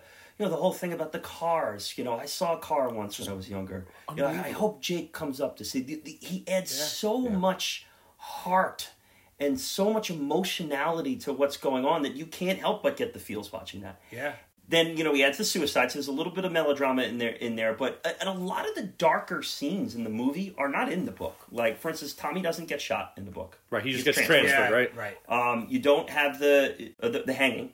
You know, I think the suicide's so important. Suicide's something we talk about recently here in the Birdman episode, but nails home an important part about socialization and just like what, you know, because so when Brooks leaves, the camera's focused on Shawshank and the gates behind him, right? Like he's still being engulfed by Shawshank. So him getting going, you know, he doesn't know how to function. He's not going to go kill this guy, even though he might want to. Yeah. And it's just, he's going to kill himself. It's very much like taking one of us and sending us to another country where we don't know anyone, we have nothing. It's foreign. It's completely and utterly foreign, this world that we're thrown into. How would you react? I mean, you're not with anybody you care about. you don't know how to live in this environment. There's not a lot of ways out, you know, at that point. And then doing it in the golden years of your life, too. Right, that's the other thing. Right. Pushing 70. And he talks, and he says, you know, I don't like being scared all the time. And Shawshank, he was the librarian. He was... Yeah, that man of importance. Right, and now this person who's now coming out in 1950 whatever with the... very serious felony on his record. Like, what is his life look like now? Like, they took everything he might have had and left him with nothing, and then it was just easier to let him go. And then right. And he says, I don't think they'll kick up any fuss about me. Like, they're not gonna investigate. They're not gonna. It's gonna be a potter's grave and carry on. This is kind of the point of the movie where I would say if there was an intermission, this is kind of where it would be. Red kind of gives his epilogue a little bit, you know, and we says... We spoke about that earlier, which is the perfect definition with Chris's quote. And it happens quick. You know, these guys are there for such an extreme time. People could be institutionalized way quicker. That it doesn't take 19, 20, 25 years. It could take months. It could take anything. Yeah, and I think life is hard, especially if you don't have... coping skills to manage with day-to-day life, and now you go to a place where they tell you when to sleep, they tell you when to eat, they tell you when to shit. It's way easier to some extent when you learn how to survive. Yeah, I mean, that again, that goes to one of the big themes in the movie. 100%. It's just like human beings and their ability to adapt. Mm-hmm. And you know, it doesn't take long. Like, you know, that's the reason our species have survived all this time, is our ability to adapt to situations that we shouldn't really be able to. And this is a prime example of that. The beginning of the second half of the movie, in my eyes, would start with all the library books being sent and the check being sent. And my favorite scene of the movie. Byron Hadley's like, well, what is all this? What's this mess here? You know, he's delivering his lines. He's great throughout the whole movie. Yeah, Clancy Brown is just fantastic. He's like a likable, despicable heel. He's not likable at all, but you kind of like... I know what you mean, though. You kind of want him on screen. You know, every time you see him, like, oh, what's he going to do now? What's he going to do? What's this? Right. He's got a sharp delivery. And what I kept thinking, too, is like, dude, this dude's running a prison. What do you think he's going to be like? I mean, he's going to... I mean, listen. The doesn't guy need to beat people to death. Yeah, no, of course not. The murders are a little much. That's a little much, yes. But his general persona... I feel like we're very loose about rape and murder. His general persona is probably pretty close to somebody what would be doing in that time period in that facility. Oh, yeah. What's this happy horse shit? I love the other guy there that's with him. He's like, good for you, Andy. And then he just goes take his shit while Andy's there. I'm going to go pinch a loaf. I'll be back here. Which is like a weird way to put it. Like, I don't know, man. It's like, come on, bro. He said it like that's how everyone says it, but like, who really says that? Maybe then they did. I don't know. And in prison, I guess there's no... Who you were trying to impress and he's thumbing through the Jughead magazine with his pants down by his ankles. And this is the major turning point for Andy here, where he gets the... When he plays the music. He plays La Nozze di Figaro by Mozart. That's my favorite scene in the entire movie. I knew you'd be right on that, Joe. I'm curious what you guys think about his motivation for doing this at this particular moment. Yes. So I have a lot to say. Joe, you go first. So I think, you know, he talks about it a lot, about music, and they can't take that away from you and everything. But I think it's just he sees it, and I think he realizes that, you know, it's a way to remind the guys where Shawshank has become, especially after what happened with, you know, what happens with Brooks is so much that his world is these walls. You know, let these guys who might have no interest in Mozart, no interest in any of this, but let them remind them that there is something beyond those walls. Every person in there, the way they react and kind of slowly look up, and I just think it's perfect. My favorite scene of the movie is, you know, the first time we see Andy drinking and it ends when, you know, they meet in Zihuatanejo, right? That's my favorite scene. The movie. But this is, when I have to pick a moment, this is my favorite one, because I think it's like, you guys, we've talked about it, rooting for guys who have done bad things, but now it's bringing... that these guys who have done bad things also have a humanity to them, and that shouldn't get lost. Yeah, and this was kind of always a scene growing up in my first viewings of this when I was younger, which always confused me a little bit. Like, I never quite fully grasped the depth to it. And in my recent watches of this, particularly last night when I watched it again, I really kind of view this as one of the most important moments in the entire movie. And we talked a little bit about Andy kind of owning his depression within the situation he's in, learning how to game the system, learning how to live comfortably within what the system is, doing the taxes for the guards, getting favors from the warden, really living a comfortable prison life within his depression. This is the moment where he sees life beyond the prison, and he realizes that this cannot be, I cannot be content with my life here. Life exists beyond here. Mm-hmm. And you see everyone freeze in the prison yard and look up. It's brilliant. And the whole thing slows down, and he turns it up when the warden tells him to turn it down. And, you know, you're sitting there watching, saying, well, he's got things so good. Why is he pissing off the warden and Hadley now? Like, why is he going to the hole for that? For what? And something clicks inside him. It goes, no, you know what? Now I have purpose beyond what I'm doing here, and I can get out of here. Mm-hmm. And I may or may not, but I want to. And so I have a quote from Red here. I have no idea to this day what those two Italian ladies were singing about. Truth is, I don't want to know. Some things are best left unsaid. I'd like to think they were singing about something so beautiful it can't be expressed in words and makes your heart ache because of it. I tell you, those voices soared higher and farther than anybody in a gray place dares to dream. It was like some beautiful bird flapped into our drab little cage and made those walls dissolve away, and for the briefest of moments, every last man in Shawshank felt free. And to me, that's the moment where Andy understands his freedom. And he has tough times ahead of him and tough times to get through. But this is where he sees the light at the end of the tunnel. Kieran, I think you nailed it for sure. The only other thing I was thinking when I was watching this is, you know, so for years he's sending these letters to the state. You know, we want funding for this library. We want this. We want that. Sending them. He finally gets a response, gets kind of what he's looking for. The look on his face is wow, I feel like a free man, like my old self. I made something happen. I have this thing that affected change. He feels great. And then he sees the records and realizes that I think he wants everybody in the prison or his friends or whoever it is to experience the joy that he's feeling in that moment. Yeah. That's fantastic. I made this happen in this place where you can't make anything happen. Right. Yeah, and what were they told? It goes back to the beer. Yeah, right. Exactly. Yeah, right. It's a similar. Do it for others. Yeah, I think that's perfect. He's feeling something that he wants to make the other people feel. Yeah, and what was he told before he started mailing those letters? You can mail. I'll even mail them for you. But the only thing they'll ever give you money for is more walls, more bars, more guards. But then what does he say after he gets it? He goes, because they pretty much say, like, all right, stop writing. We're giving you this to shut you up. Yeah. And he says, oh, I guess I have to write two letters a week now. Yeah, and what brilliant foreshadowing of him chiseling through the wall. Those letters he's sending are just like the strokes against the wall. And just how persistent of a person he is. He doesn't give up. He's not encumbered by walls. And he's very much like water dripping down rock wall. Like, he just slowly, in everything he does, he slowly wears it away. Like, he erodes every boundary he has. He kind of slowly erodes it. Yeah, he's very meticulous. Like, very everything he does, he is calculated. Now, even if it has calculated, like playing the record, he knows he's gonna get the shit beaten out of him. Not important to him. Yeah, right. It's not important. He knows the risk and he does it anyway. Another crucial scene.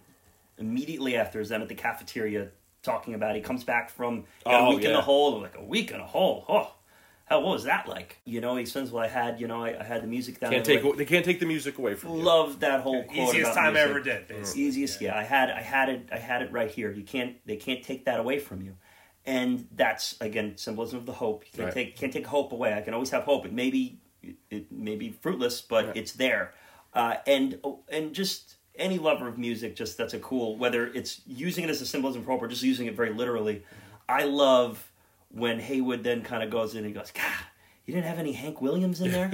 You know, because that's just the beauty of music is that, like, you know, it would be like someone sitting there going, you couldn't play us some Manson, you know, or you couldn't play us, you know, you couldn't play us some Led Zeppelin or you couldn't play us some country, you couldn't play us some punk, you couldn't play, whatever it is music has different ways of finding people. And then later on. I was just gonna say that I love later on when he's listening to Hank Williams. Like he got it for him. Just like a pagan shit.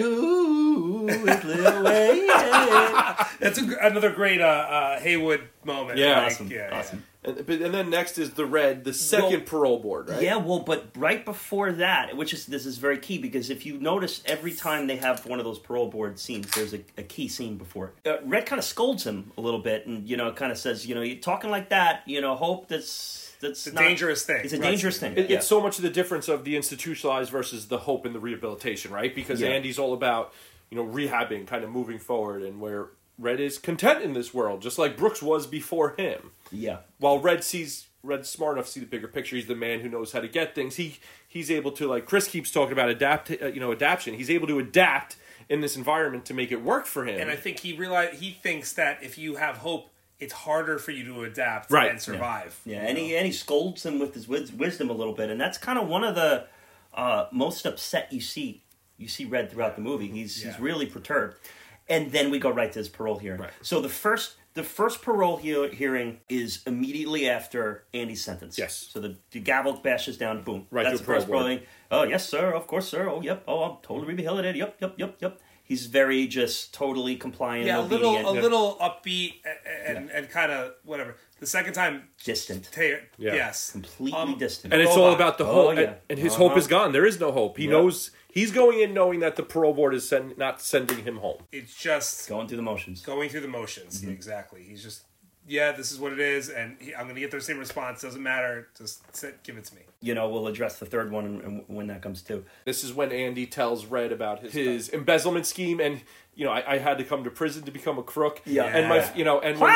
and when the weird laugh that he does. But when Red's like, they're going to catch you, he's like, they could chase... He's like, they'll be chasing ghosts. Yeah, and I love that part. Yeah. He's an apparition. Shows you how smart he is, how he's got everything planned out. And then how much he understands the system. We're going to get the old siren and see Tommy now, too. Yeah, again, Tommy gets Gil Bellows in the mix. Now, I have a question based on that library scene. Is it why anyone would ever wear sideburns like that?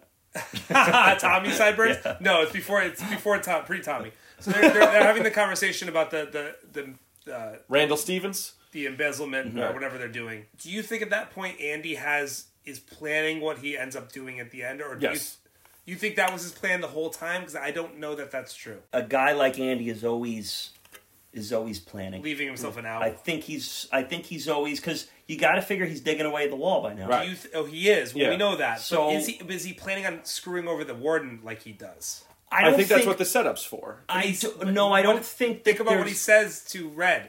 He says... it's not going to lead back to me. It's certainly not going to lead back to the warden. Yeah. I think that a lot of that malicious stuff, certainly sending the stuff out to the press, a lot of that's done when... he decides that later, right? When the warden denies his freedom. Okay, that's what I think, too. Well, also, he puts him in the hole for 2 months. Kills off Tommy. You know, Tommy. Yeah, there's really, a lot of things out... I don't think that his intention was necessarily to do what he does eventually. Just take the money and run at that time. Okay. I think he was probably trying to take a few bucks and escape. Yes, but I don't. He's going to take the $3 million. Oh, I think he's taking the money. Yeah, I don't think he gives a shit about the $300,000. That ends up being like $2.9 million. He doesn't look at it like that's the warden's money that he earned. It's all it's skim. It's all skim. Yeah, so he's not going to feel bad about taking that money at all. Whether or not I agree with you. I just wanted your perspective on if you thought he was planning what he ends up doing the whole time. I think a lot of the maliciousness of what he does there is in response to how horrible the warden treated him toward the end. Shouldn't be obtuse to a guy skimming the books for you. Yeah, so obtuse. I love just using that word as if everybody uses it. It's like the pinch loaf thing, you know, like, be so obtuse. When I first saw that, I rewound a couple, and we're talking about, like, VHS rewind. Like, wait, what was that? I don't even understand why. I still don't understand why he got so upset by it. Like, what is so upsetting about being called obtuse? Like, right. I'm not sure. You slow. I wonder if it's that he just doesn't understand what he just called him. He really flips when he says, I would never say. That's when he goes, stick him in the hole. Like, we shouldn't even be talking about this. Right, that doesn't exist. I don't even know why you're saying these words. Don't put that out there. Don't put that in the universe. Tommy is another example of them, yet again, just when you're starting to feel comfortable and happy in this place, we're going to raise the stakes again. And we're going to bring in a young guy, a young charming guy everyone's going to like. And, you know, he's like, what, he's like a year sentence in there, or is it nothing? Something like that. It's not anything. 3 years, I think. Okay, no, he does 3 years. He just did 3 years. Yeah. Now he's got a little bit. This is like a year. It's not a lot. Little skid bid. Yeah, you have Andy takes him under the wing, And stays consistent with him even when Tommy throws it in. He still sends out the... Now, okay. Very, I'm not big on nitpicking this movie, but you sit and take a 3-hour test. Anyone who's taken a test, whether you did well or not, you spent the 3 hours, you studied for it. Are you throwing the test in the trash? Come on. I've actually taken a test with Kieran, and I've seen how he reacts. I don't like tests. He did not. He did not react well to it. I might have thrown that one in there. You almost did. I think I stood. Cats crawling up the walls. 5 times 5 is 25. There's your score. I've seen Kieran. Kieran could have played this character really well. That might be my recast. I'll be honest with you, Tommy for Kieran. Solitary guys. What your first hour in a month's in the hole? What are you doing? What do you get? Oh, I mean, taking my face to the wall. If you have kids, solitary confinement seems like a joy for the first at least 8 hours. But after that, yeah, you got a problem. A month. Oh, it's great. I mean, your eggs, your brains are scrambled eggs after a month. I mean, sorry. Yeah, no. I just don't think you survive it. Solitary. In New York, they call it solitary housing. It's just brutal. It's just psychological torture. I mean, is it? You might know this better than me, Joey. Is it legal? It is legal for 18 up for limited amounts of time. You can't keep someone in there for a month. I know people who have been in there for 9 months. Oh my God! What? God. Yeah. You would go nuts. Yeah, but it's a little bit different. You're not in a cage with the lights off. You're just it's 23 hours a day locked in. Right, you have a bed and stuff. You have a toilet. You got Andy sitting in a corner. It's always depicted. It's always depicted in movies as you're sleeping on the concrete floor with rats. It's still complete torture. But in New York, you'll hear guys tell stories. They get real good at throwing their porn, where they could fold it up and throw it under their door, through another door. What? Yeah, it's unbelievable. Where these guys could do, but I think it's more unbelievable that they can get their hands on paper porn in 2020. But yeah, it's illegal. Obama made it illegal for under 18. I don't know if you guys have heard the Kalief Browder story. The kid who was kept in Rikers for 3 years. He was 16, 18 months of those he was in solitary. Oh found innocent, never had a trial or anything. That was all pre-trial. His family couldn't afford bail, came out, ended up killing himself a few months later. Jesus. So Obama made it illegal for 18 under. It should be illegal for all. But... I mean, it doesn't seem humane to me, does it? I mean, yeah, I mean, I'm just thinking what the hell I would do for a month of just sitting there. I would a couple hours. I would maybe I'm just gonna just sing every Metallica track in my head from Hit the Lights straight through to Spit Out the Bone, every album, boom, yeah. Boom, boom, I'd like to say I'd sit there and do push-ups and sit-ups, but I'd probably just lay in the bed and just lose my fucking mind. Even Hannibal Lecter had sketches and drawings he could do, something, for a little bit, yeah. Yeah, and then after a month, the warden pops in, cuts his promo on you. Am I still being obtuse? Another month, bitch! We'll dance around it like wild engines. Oh, that's great. That's classic. A great monologue. Yeah, classic stuff. That's a wonderful monologue. We'll pull it apart, book by book, brick by brick. They'll see it from miles. They'll see the fire from miles. Yeah, have ourselves a bonfire. So good. Great monologue. But, I mean, let's face it, after a month, Andy Dufresne would have chewed his fingers off. It just wouldn't be... He would not be stable. And then I love... Time reacts differently in that setting. I love how he gets... he gets terrible news about Tommy. He gets the whole promo where, you're going to continue to do everything. Forget it. You're under my thumb now. Right. I'm going to destroy your library, and I'm going to cast you down with the sodomites. And then he's like... I'll give you another month to think about it. And then he gives his face oh, come on, man. You just shit on me, and now you got another month? Oh, jeez. And he closes the door. Yeah, so let's talk about the Tommy death scene. Yeah, I mean, that's kind of an important part of the story is Tommy hearing Andy's story and realizing, oh, I know this story. Yeah. I know my ex-cell mate. Elmo Blatch. Yeah.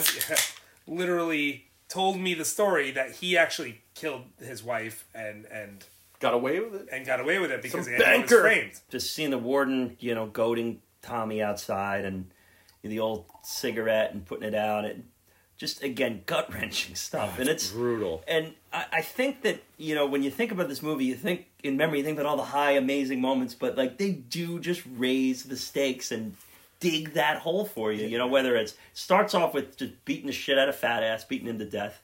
Then you get the whole Brooks situation. Now you have Tommy, and it's just like, God, this is just like... I mean, Tommy's just a clear like light at the end of the tunnel. They set you up and they knock you down a lot. I mean, which puts you in Andy's shoes, basically, right? In his life, they set him up and they knock him down repeatedly, and that's what they do to you as a viewer. Every time you get a little bit of hope, they just take your legs out from under you, and that's what they're trying to get through in the grander scheme of the struggles of life that you're going through with this is that one good day doesn't mean you're out of the jungle, and you know, just as good as things feel. Because you're living a cushy life, working in the library now, you're still in prison. Right. You're still in this cloud of what's going on. They do a great job of making you feel like he would feel. And that's when I first saw that movie, that's what I was like, oh my God, imagine being convicted of something you didn't do. Yeah. Imagine being put in prison. Oh my God. Imagine, and then you just keep going the whole movie like, oh my God, imagine if this happened to you. Imagine if this happened to you. Like, yeah, and now you're approaching 2 decades of really where you've just kind of grown into it at this point. And now there's an actual beacon of light here. Yeah. And you could get out. And, there's a name. You know, I just don't see it that way, you know. Yeah, or am I being obtuse? The forces that are keeping you there are not obeying any of the rules that you think apply to humanity. So you're screwed. You're trapped. Yeah, you're trapped. Yeah. Tommy, when he gets the GED, and it's such a good scene for this, you know, kind of, he's so young, but still career criminal. You know, he has the kid at home, he has the wife, and it's just like, all right, this guy's life might change, right? And then... Anybody think that this storyline could have been cut shorter? It's a long movie. I would have cut this out. Not the whole thing, because you need it, at least him to know the story, but the whole GED thing isn't really needed. I just think it's about Andy affecting change in people. I think because they compare him to the library. The library was Andy's baby, and now he has something new, his new project. And I think they really wanted to attach the closeness of him to Andy beyond just his way out, where it's not Andy just only cares about this because he's his way out. He goes, no, he actually does genuinely care about the kid too. The GED stuff, you know, could have got 10 minutes out of it. You could have. I mean, they actually did. Cut out. There was more to it. There was a scene where the wife came in, right? And then the wife convinces him to go to. He was going to give up on the GED, and he goes, "All right, maybe I'll still continue with it." So they did cut out a good portion. The book basically cuts a deal with the warden not to say anything. And transferred. He's transferred. Yeah, it gets a cushier spot, and it cuts listen, I'm nitpicking. I don't have a problem with it. It's just it's a long movie, and it could have been cut a little shorter if you get rid of some of that stuff. But I'll tell you what, though, for 2 hours and 20 minutes, it doesn't feel wise. It's 2 hours and 20 minutes. Doesn't feel that long. No. Yeah. It's long, but it's a lot happens, and it's... Yeah, I think it's as fast as a 2 hour and 20 minutes. It doesn't drag. It doesn't. It just... Yeah. It's... Because every moment's captivating. There's not really a lull. Like, that's really what the... One of the great things about this movie is. Talk about editing. It was nominated for editing. It was, yeah. Well deserved. I mean, it's a long movie that doesn't feel long. Interesting. We talked a little bit about editing last episode of the Birdman episode and the editing award at the Oscars. But it's essentially like if you win Best Picture, you get nominated for editing too. It's very rare that you miss out on editing. Editing nominees this year are really fascinating. So you have the three big boys, right? Shawshank, Forrest Gump, Pulp Fiction. Yeah. The other two were not Best Picture nominees. One is a documentary, which is very rare that a documentary gets nominated. Hoop Dreams. Oh, that's a great documentary. Oh, yeah, that is great. Classic documentary. It's very rare that a documentary gets nominated for. Yeah. I didn't know that was nominated. That started the modern documentary. Basically that movie. Yeah, it's a fantastic movie. I had no idea it was nominated. And the fifth one, Speed. Well deserved. Well deserved. I can't speak to that. So you get the three big nominees, Speed and Hoop Dreams. That's really fun. Wow. Speed got nominated for editing? Yeah, and I think it won sound. Speed is an Academy Award-winning movie, believe it or not. Jesus. I mean, Andy gets out of the hole and he sits down with Red at the side of the building. And I think this is some of the best acting I've ever seen. I mean, Andy literally changed that glossed over view when he's sitting there. It's brilliant. And this is the point of the movie where if you happen to be walking by a television or flicking through, you could be 10 minutes late to wherever you have to go. You are now watching to the end. There's no shutting this movie off. From this moment on, you can't turn. The movie is absolutely mesmerizing. Do you guys know that Shawshanked is an Urban Dictionary term? No. Yeah, it beats getting sucked into a movie on TV at any point. Oh, really? Yeah. God, Shawshank. That's amazing. That is awesome. Yeah, but that is the point that if you happen to walk by, and it happened to me a few months ago, my roommate was sitting watching it, and I see the two of them leaning on the bench, and I go, all right, I forgot what I was doing, but I know what I'm doing now. I'm sitting down watching to the end of this here. And it is just, and that is as feverish of a 35 minutes that any movie ever is from that point to the end. You know, they have the whole scene about hope, right? The whole conversation about hope. And that's when Tim Robbins is talking about the Pacific and how it has no memory. Mm-hmm. And that's where I would go. You know, he's talking about this amazing place. He if he was to leave here, this is where he'd go. And Morgan Freeman says, this is not good. Stop it. Because it's which I want to know what you guys think. He says it's a shitty pipe dream. Foreshadowing. And is that on purpose? Yeah, I think so. Okay, because I never thought about it before. I just rewatched it. And I'm like, oh, he says shitty pipe dream. It's a shitty pipe dream. Literally, he leaves out of a shitty pipe. There is nothing in this script that isn't intentional. I think that there are so many cues of foreshadowing. I mean, we talked about. One thing that I noticed this time around, again, you can find little things, is the bags under his eyes throughout the whole movie. Like you just I noticed it too this time. He doesn't sleep because every night he's clawing away at that damn wall. I noticed it this time, and I never noticed it before. I'm like, too. Oh, yeah, it's like, they make bags under his eyes. He's up all night. And it could be, because the warden and he's been in prison and stress and aging. No, it's because he just is up. He's literally not sleeping because in prison you can't sleep in. Right. No, you have to answer the bell. You have to get up and do your thing. But he also needs to claw away at night, so he's managing that time. I know that the Family Guy has made fun of this exact thing, but I'm going to ask a question. Okay. What are the odds that any of the three of us would remember the town in Mexico that he goes to? I thought to myself, like, how many of my friends could I say that to and then they would remember? Nobody. I would know RDB is not going to I'm out. Right. I know my memory. Yes. I'm out. I would be in Zihuatanejo with you. Yeah, Joey might remember. Joey is not Grant forgetting. Would remember. I think Grant would remember. I'd remember it. I could tell you things we talked about that have been edited for 5 pods ago. My brother, Brendan B, is going to be touch or go. It depends on when you tell him in the context. That's me and Artie, you know for a fact you're never seeing us again. This is never going to happen. Artie's going to ask at the end of the conversation, wait, which ocean was that again? But, of course, I'd be like, we had that conversation? I don't even remember that. Like the Pacific Ocean, RDB has no memory. Nor does Chris. I'd need a little something more in that postcard. Like, give me a little hint or something. I need some help here, please. It starts with a Z, ends with A Tanehu. Not to mention, like, Zihuatanejo, like, you say it, like, it's not spelled that way at all. There's like X's and Z's and shit in there. We only remember it now because of the movie. We've seen it a million times, but trust me, nobody's remembering that shit. Like, no. Family Guy nails it. We're leading into the empty cell. Love it. You get the Irish red-faced cop stomping down the road. You better be sick of that in there. Your ass is mine. And then they're just all mind fucked. This is an empty cell. He checked in. He disappeared. Yeah, he's just up and vanished. Like, and I love that they pull Red in. Like, all right, get his boy over here. Yep. Let's figure out. Thick as thieves, the two of you. Yeah, I love the scene with the warden's like, get the fella he's always with. Him. Yeah. Him. So good. Just like that. Again, now we're into this. To this point where, like, you are not walking away from this movie. Like, this is just everything. He's chucking the rocks around. Bing, bing, bing. Man. Yeah, he's even mad at Hadley. He's mad at everyone. Hadley. He's just mad. Yeah, where is this guy? I don't want him found yesterday. I don't want him found today. I want him found now. In fact, Chris from Family Guy did a nice show. Oh, my God. Another great Family Guy thing. Not 2 weeks from Thursday. Not going to line up forever. It's classic. Yeah. The Family Guy does a great job of hitting all the funny parts of this thing. To me, if we're going to do a scene of the movie, this is the scene of the movie where the warden, especially when the warden comes in, it's like, where'd he go? He couldn't have just vanished like a fart in the wind. Yeah.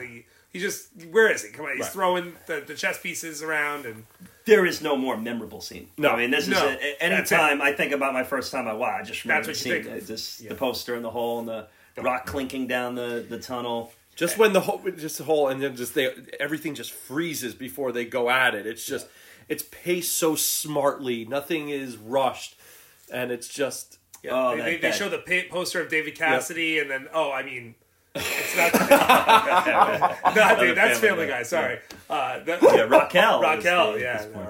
Yeah. Now, in the book, the last poster is Linda Ronstadt. Really? Yeah. Oh, that's way later. Was Linda Ronstadt? Yeah, I think it ends in the 70s, the early 70s. Maybe. Linda Ronstadt? Yeah, I think so. Oh, is that 70s? Yeah. Oh, well, in the book, he was in 25. Was Linda Ronstadt like a sex symbol? No, that's interesting. I don't know. Yeah, I wouldn't think so. She's the last one in the book, and that Raquel Welch poster is like famous even before the movie. Oh yeah, it's like a famous photograph. You know. Yeah. Yeah. And the other big thing in the book too is that we didn't mention is that there's several wardens. It's not just one warden. It's like he deals with 6 different wardens throughout the book. It's all merged into one. Right? Yeah. There's a lot of 10 years going on, right? Yeah, right. Yeah. So that's 19 years. A lot of that's added. The whole warden shooting himself's added. Like, so it's like a lot. Yeah, but it's it all makes to all the movie. That's one of the reasons why it's such a great adaptation is because he picked the right moments to dress it up in the right way. So the poster comes off the wall. You see the whole. You see one of my favorite shots is, like I said, the from the tunnel. You get the music that we led into the intro with. That's you get the siren. Oh, it's so good! And then just the chaos now. Yeah. Oh yeah. Now we're going. You can see the dogs. Yep. Going through the river. You have shit. Yep. It's gross. Right. Those dogs probably smell very bad. But and you're just like, wow, like okay, he's gone now. Yeah. And now Red's gonna tell you how he did it, and we're going to go through the process. And again, it's just so much fun. You could watch it 1,000,000 times over. It never gets old. And again, you don't care about the logistics necessarily. Like I look at it as you assume he took these 20 years or 19 years or whatever to dig the hole, but also go in and see where the pipe. Right. I know you explained in the book there's a different explanation, but I always looked at it in the movie as he went in there, saw where the pipes go, figured it out. Time to plan. And he planned it. Yeah, and just because they don't literally tell you in the movie that he had the blueprints like they do in the book, doesn't mean he didn't. Right. Like, he could have just had that off screen. And it doesn't even matter. Again, he's a smart, meticulous man. He went in there, he saw what was going on, and he realized that this probably leads outside, and that's what he did. Like, just figured out which way the pipe needs to go, which way to out, like, all those things. You know me, and some of these, I really nitpick the shit out of this logistical stuff, but this one, it doesn't feel weird. And I've heard them all. I've heard them all 1,000,000 times. How did he know that it would be a rainy, thundery night? Or that he could. Yeah, okay. Well, let's say it was a clear night. Like him smashing the pipe. What is the warden going to wake up and go, "What was that?" Right. It's not necessarily. It's just really. It might just take a little longer. It might take a little longer. He might hit one, wait like 20 minutes, hit another one. It's really more for dramatics instead of him just timing it out. It's just a clank on an old pipe in an old building. Those are silly, cynical things to be complaining about. The one that I've heard that I look at and go, okay, I don't necessarily have an answer for this, is how would he put the poster back on the wall? Put a little sticky tape on the back. It's sticking on the. It's like hanging on the wall. He goes underneath into the hole and it flops back down. Okay. It's been there for 10 years. It's flat. That's its world. You're assuming it's tacked on all 4 sides. Based on how The Rock went through it. The Rock went through real clean. It didn't fold. Like it went as if all 4 corners were there. I think the only thing I really. But maybe if it, maybe if he did have stickiness. Maybe the last time he went through, he put extra stick on the bottom, and then it fell in. Yeah. Put a little stickiness on it as he goes. Put more on the wall. And my biggest thing is how many showers did it take for him not to smell? We probably did smell. That's also a nitpick. He gets out. Well, he's saying after he gets out of the pipe. Right. I've heard that river. One too. He has soap. Right? Oh, that's right. Yeah. He does. But also, he finds another body of water, or he's going to a bank pulling out hundreds of thousands of dollars. They don't care if you smell like shit. You've never gone to the bank and walked past someone who smells like shit. The quote-unquote bank, but I'm saying is some people just smell. Listen, it's not... I can't even imagine what that would smell like. Yeah, but... Okay. There is one maddening thing that I always think about when I watch this movie, and it's not as much a nitpick as it's just as more of a what-if. Imagine he crawled that entire way, and he got to the end of the pipe, and there was a grating on the pipe. Well, right. Yeah, that could have been. It's like the end of a Saw movie. By the way, there probably would have been something. Yeah, right. And now he's got to crawl backwards to get back through. Like, oh, God. What? Yeah. I think it's better off that we don't. Those things. Yeah. Andy's gone. You have him driving away in the old convertible. Just happy. Red and the boys telling stories at the cafeteria table. You know, hey, well, he's about to have himself an accident, and he got it, he did. You know, it's just great vibes there. And this is, I know I've done a couple quotes here, but this is my quote. And I've actually read this off in a previous podcast. I read this off in the Going My Way episode because there was some thematic tie-ins there. Yep. But here it is, and this is Red talking about Andy being free and no longer being with him in prison there. Sometimes it makes me sad, though, Andy being gone. I have to remind myself that some birds aren't meant to be caged. Their feathers are just too bright. And when they fly away, the part of you that knows it was a sin to lock them up does rejoice.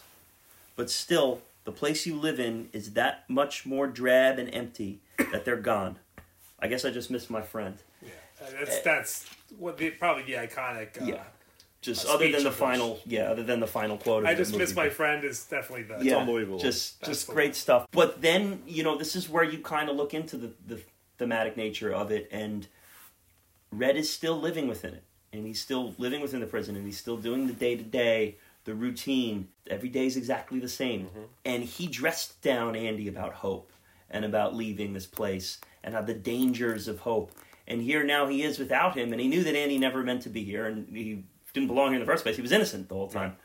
But here we are now where he's moved on and you're here, and it's just that much more dread that they're not there. So now we're kind of left in with Red to confront his own form of depression, his own form of confinement, and the world that he's stuck in. The next scene is the third parole. And we get a much different Red in this scene. He sits down, and they ask about regret and rehabilitation. He says, there's not a day go by that I don't feel regret. Not because I'm in here, because you think I should. I look back on the way I was then. A young, stupid kid who committed that terrible crime. I want to talk to him. I want to try to talk some sense to him. Tell him the way things are, but I can't. That kid's long gone, and this old man's all that left. I got to live with that. Rehabilitated, it's just a bullshit word. So you can go on, stomp your form, Sonny, and stop wasting my time. Because to tell you the truth, I don't give a shit. Yeah, and then that's the Oscar clip that they play, you know, at the awards ceremony when they say that you're nominated, you know, like that's when you're like, oh, he's going to be up for an Oscar here. And it must feel good. Like, one good part of getting old has to be the ability to call people Sonny. Sonny. Yeah. That's my favorite part of the entire monologue. Stamp your face, I love it. Sonny. Sonny. I can't wait till I'm old enough to call people Sonny, dude. It's awesome. Right. It's so demeaning. Yeah, it's so demeaning. It's the one reward that you get for getting to that age. Yeah. Though.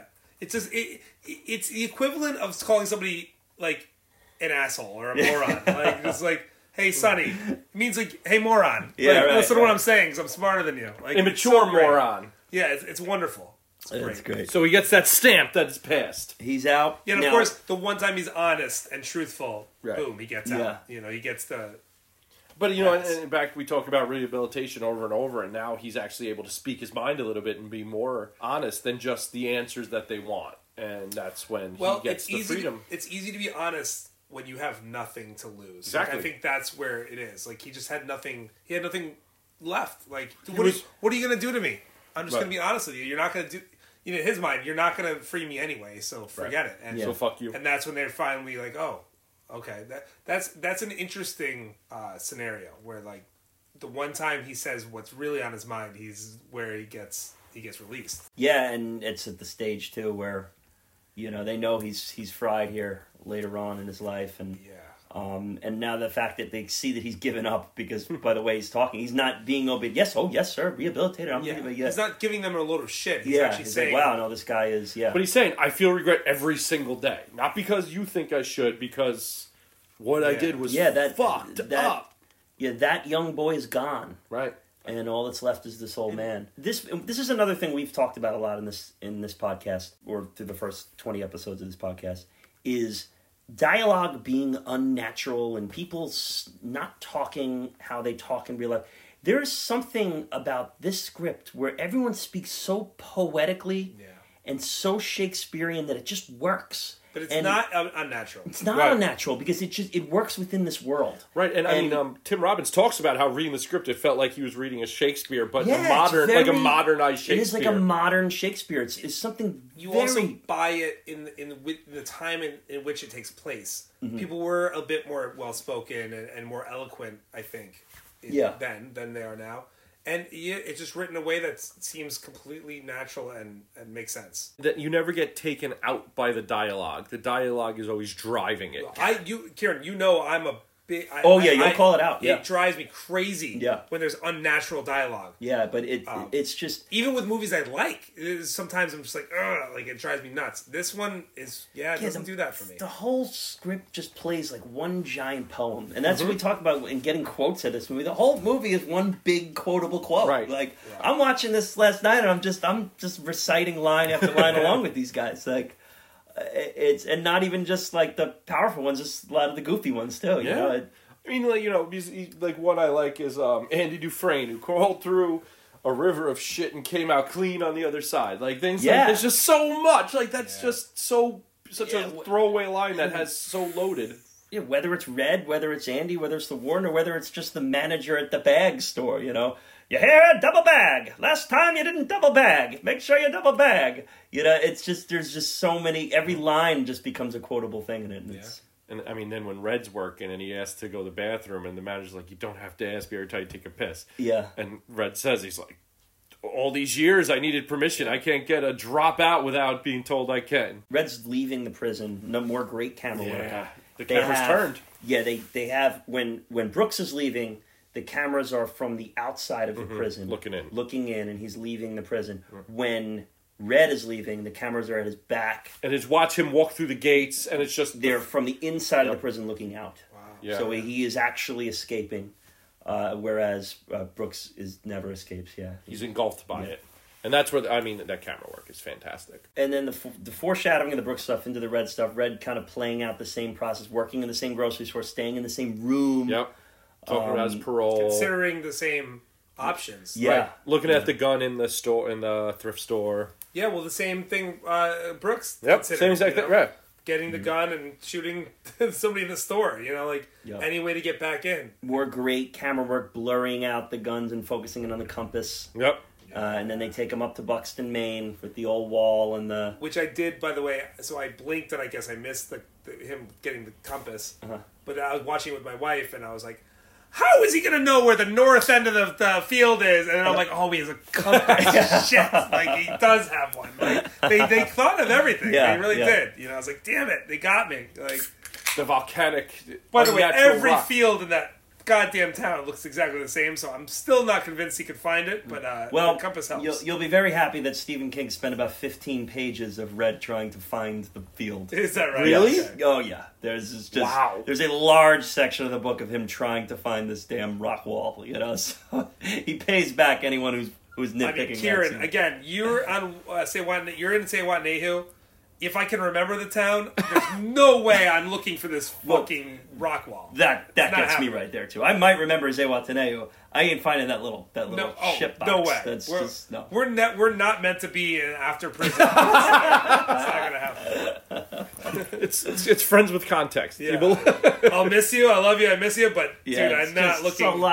That's a lot of scavenger hunting I got to do. Midsummer Maine, walking through fields with a suit and a hat on. Like, get the fuck out of here. At least he sends him the Fort Worth postcard. Right. So to give him a little, all right, this is where he crossed. At least I know, like, maybe, like, by getting there, I can look at some towns and figure out where it's at. And maybe recognize one, yeah. But again, finding that rock wall, like, oh, Lord. You don't even know if it's there. Maybe he just, like, couldn't... It's been 19 years. Like, that literally could have been a mall. I think that they do a nice job of making it very clear that this guy has nothing else to live for, no other purpose. Like, literally, his other option was Brooks had him hanging himself. So it's like, I might as well just search around Maine for a wall until I die. Like, and honestly, that's what I'm living for. And it's a good point. And worst case, they violate him on his parole. He gets to go back to Shawshank and be all right with that. Fine. Yeah, his boys are up there and stuff. So. Right. Really has nothing to lose. That's true. Right. Yeah, it's just, all right, so I spend the remainder of my days on this... Right. Endless scavenger hunt looking for a needle in a haystack. It's better than hanging myself where just like Stephen King felt it necessary to spend 10 pages on it. It does bring me to a scene I really think is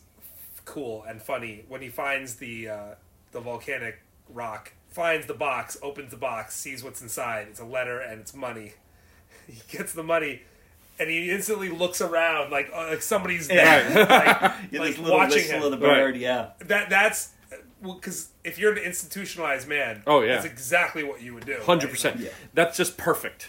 Yeah. Yeah, that was really well done. And, you know, even if we feel as if they kind of sped him up to the wall and sped him up to the stuff and said, how would he find it? Like, at no point does that beach at the end not feel earned. You know, you never, like, get to the shot of the ocean and the beach and go, like, all right. Like, no, it's like every time I well up.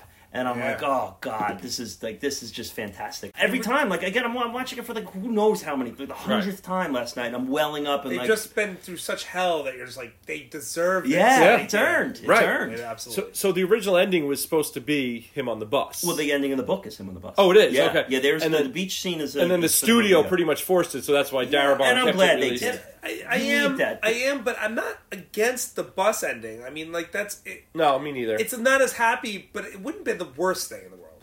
And it's all about hope. Do you think it ruins the movie? Okay, the guy sitting around analyzing movies in me agrees with you. But to deprive me of that moment of him walking on the beach, in my favorite movie of all time, and probably my favorite moment of the movie of all time, my answer is no, I need that. I need that beach. Understood, yeah, but do you think it ruins the movie if they don't have that? If it's just the bus? I don't think it ruins the movie.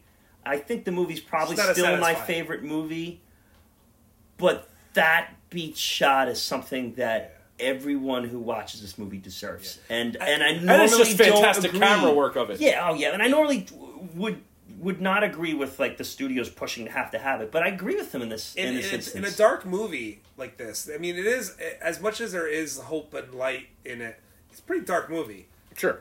It's really a nice cathartic moment to have them together. And it drives home that theme. It's like you don't want... We talked about it in The Lost Weekend, in the ending there, and you're left to wonder, you know, if you want it to be a happy ending, it could be a happy ending. If you sit around and really think about it, it's probably not a happy ending. Maybe we'll see. But this movie, in a movie where you're forced to weather the storm of darkness and depression, and confinement, being institutionalized, all of that stuff, you need to show that last glimpse of, yes, you can get there. There's a light at the end of the tunnel. And they're embracing from the distance. You don't get the conversation between them. You're left to imagine that. Even the embrace, their ways of taking away. It's done perfectly. Yeah. I think it's the best way that it was done in that setting. They found the medium. They found the middle ground. I don't need Andy being like, you remember Zihuatanejo. No. Perfect. Yeah. Perfect. It's whatever said to them is between existing them, in your imagination, whatever you want it to them. Do. It's for them. It's for them. We did not talk about what happens to the old warden. I do have a complaint, a nitpick about this particular thing. So Andy escapes, goes to the banks, gets the money, takes off. They can't find him, right? You assume time goes by because in the last scene with the warden, you see the paper comes out and he's in the paper that he's, you know, all this bad shit he's been doing. He then goes to the safe and takes out the book, the Bible, which has the rock hammer cut out. You assume it's been, what, several days. A news story's just coming out. It's had to have been a while, right? At least 2 days. Remember, he says, can you make sure it makes the morning papers? Oh, so it's the next day. So it's been at least 24 hours. Okay. So that kind of alleviates... He does say that. Okay, yes. That alleviates my concern. So I'm saying, like, what is he, not check the safe in a week or 2 weeks? Well, it is the next day. Yeah, that is a... they're getting it out to press in 1 day. They're not even fact-checking it. I think when you're dealing with an escape, maybe he's not so much worried about his... balancing his books and stuff. He figures he has a little bit of time to focus on, like... But yeah, that is fair. I mean, there's no way the newspaper article's coming up the next day, dude. You know what they have to do to get a newspaper article out? Like, was it the same? If it's that big a story, and I mean, they go out of the way to say you make sure it gets in time to make the morning papers. Right, that's what he said. And that was a thick. And if the story's that big, and it was how much news is going on? I guess he sent them enough information where it was like, there's no way to deny that. He's sending his sources too. And they're already cued in on there being a big scene because there's an escapee up there. Right. So there's probably like, they're honed in on what's going on. So they're already writing escape stories. Again, I'm not disagreeing with that nitpick though. They're taking some leaps and some liberties. Yeah, and again, with all this movie, even the stuff that is nitpick worthy, It's just so good that it's easy to ignore it. Just don't worry about it. Yeah, there's some streamlining they did there. It's just let's just get this in there. Yeah, which is fine. I don't mind that. It's at the end of the day, it's a movie. It's not. This is not real life. So I understand, and you get the payoff from their Bible showdown earlier on, which I love them spitting quotes at. There's something about that because it's in several movies where you see people just like having Bible duels and quotes. Like it's like it'd be kind of fun to be able to just match up quotes. We can't even remember Zihuatanejo. Like match up like the exact line. And just they know what like they know where it is in the Bible. Like they know the number and the verse and the book. Get the fuck out of here. Can't remember my social security number. to end on the Warden Norton. God, Bob Gooden. Yeah, awesome. So good. He's the only choice for this. Like he's just so awesome in it. Great. Got his job because of his height. Yeah. Because they needed to match the suits. Yeah. Oh, it doesn't make sense. Yeah, if you have a tall guy. Well, Tim Robbins is 6'5". Yeah, you have to have a. And I like even to the bitter end. They show him loading the gun. He's pointing at the door, like you think he's going to shoot the police coming in. And playing games with you, right? You're always playing games with you. Yeah. They always keep you on your toes, which makes it. I think that's part of the rewatchability, that there's always something going on. You can never be comfortable with it. Yeah. To sum it up in the end, and you know we talked a little bit about themes in the beginning. Anytime you can find a movie that touches into those deep of themes and something as simple as hope, yet as complicated as hope, right, and friendship, without being cheesy, without being eye rolling. I mean, this is a movie I've watched 100 times and I still don't roll my eyes. I still don't. No. Go! Oh, they're pulling at heartstrings here. They're doing this. No, they don't. They don't patronize the audience. They don't. There's no schmaltz here. It is, and it has been accused of being a schmaltzy movie, which it is not. I don't get that. No. I don't get that. I think that's a lazy take. Yeah. I think it's a beautiful friendship movie. Yeah. I mean, I know. Okay, you can nitpick this. It's a male friendship movie, which 100%. You know, there's a bromance. It's a bromance. But I found myself getting emotional watching it this time, and I've seen it 100 times. It's just, it's a kind of a beautiful thing in a lot of ways. Yeah, and it goes deeper than it just being about a friendship. Because that's, on the surface level, that's what it is about friendship. But it's about a man who is driven toward the light at the end of the tunnel, never ceased, always stays, and his closest companion was someone who was trying to convince him that there was no light at the end of the tunnel. And when he got there, he led Red out with him. Right. So it is about finding hope amidst whatever sort of cloud of repression or darkness that you're stuck in and forcing your way through, even though the obstacles and the odds are all against you not getting there. But I think Red's friendship got him through it, too. Like, I think they got... They needed each other, and not just those two, the group of the main characters, the main crew there. I think it's important that they were all together in it together. They couldn't. I don't think anybody could have survived it on their own. And play that even deeper into the theme is if you're going to overcome something like that, what do you need in life? You need friends. You need family. Support. You need people. You need support. You can't do it your own. You can't do it. We are social beings. Yeah. Yes. Yeah. You got to have people around you. Yeah. Yeah. We got to the end of it here, guys. Cool. Fantastic. We're going to do our BPC awards. We're going to put this movie through our system now here too, and I'm a little scared. You know, I'm a little scared here to throw my favorite movie up against the institution that we've created here at BPC for all these other Best Picture winners. Are we ready to go? Let's just hop right into it. Yeah, let's do it. Okay.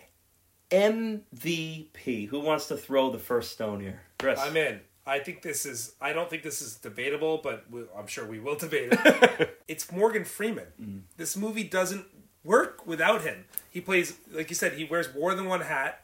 He's lead actor. Yeah. And he does the narration, and to a legendary level. I mean, he creates a whole genre of like Morgan Freeman... Morgan Freeman narrated movies. Like there's a whole created a new career for himself. Yeah, I mean it's he's amazing. His performance is brilliant, and I don't think you can make the movie without him. That's my take. Yeah, I think that he's also mine. He's my MVP as well. I think that we're just so comfortable with the idea that Morgan Freeman is not just a household name but a household voice. And the tones of his voice are just in everybody's audio lexicon. They know his voice. You could pick it out of the.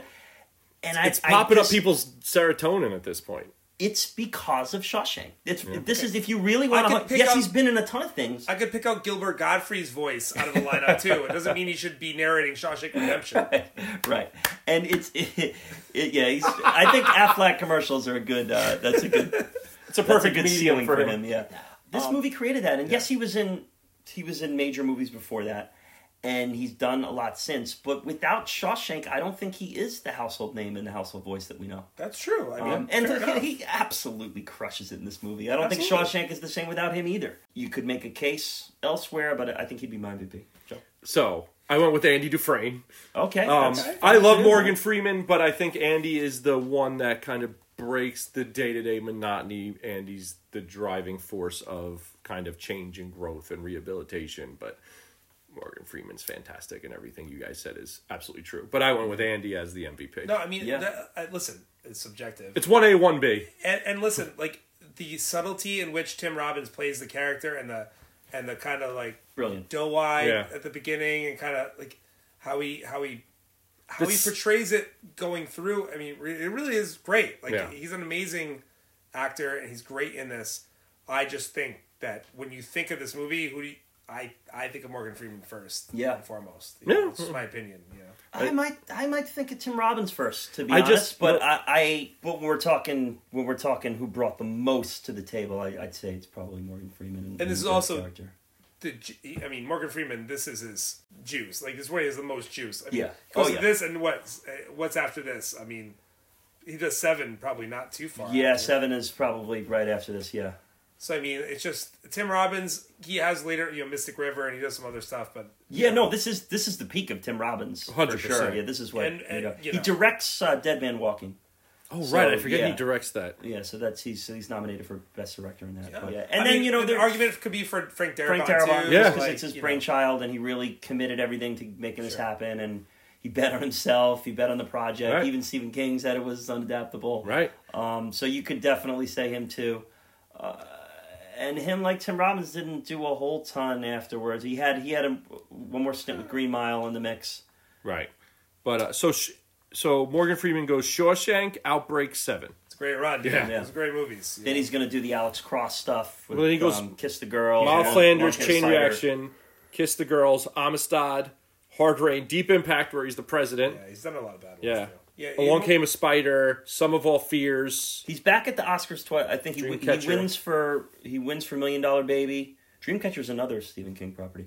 Is it really? Yeah. And then he's in the Nolan Batman movies. And then I think he gets nominated. Yeah, he's good in those. I like this. He's making faces. He's done a lot of movies, and a lot of them are not great. Well, there's the Now You See Me. Nominated for Invictus too. Right. Yes, I think that's another Clint Eastwood, too. That's Clint Eastwood, yeah. He plays with Nelson Mandela. Yep. That's fine. He's good in it. Mid to late 90s, Morgan Freeman is where it's at. That's his peak. LVP. So this hurts. Yeah. Because I don't really want to there is pick none. One. Yeah, and I hate to highlight... I have an answer. I have one. And I hate to highlight it, just because I don't want to put any sort of blemish on this movie. Mine's a very small character. Much like my recast, like I don't want to do it, but we're doing it, so we'll do it here. So who wants to go first with LVP here? I mean, I'll go first with LVP. All right, yeah, take it. So I went with a small character because I think this movie is really casted and acted unbelievably.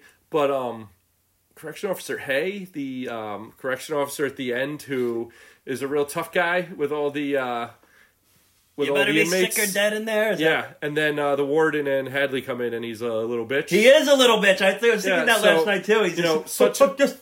Yeah, so today, not yesterday. Right. Such a fucking coward. After breakfast, not after dinner. So a little bit of power goes to his head, and he's a piece of shit. So he did cower real quickly. Yeah, real quick. Yeah. Just like he was literally like stuttering like a cartoon character. He is my LVP. All right. Okay. All right. My LVP is the prison walls.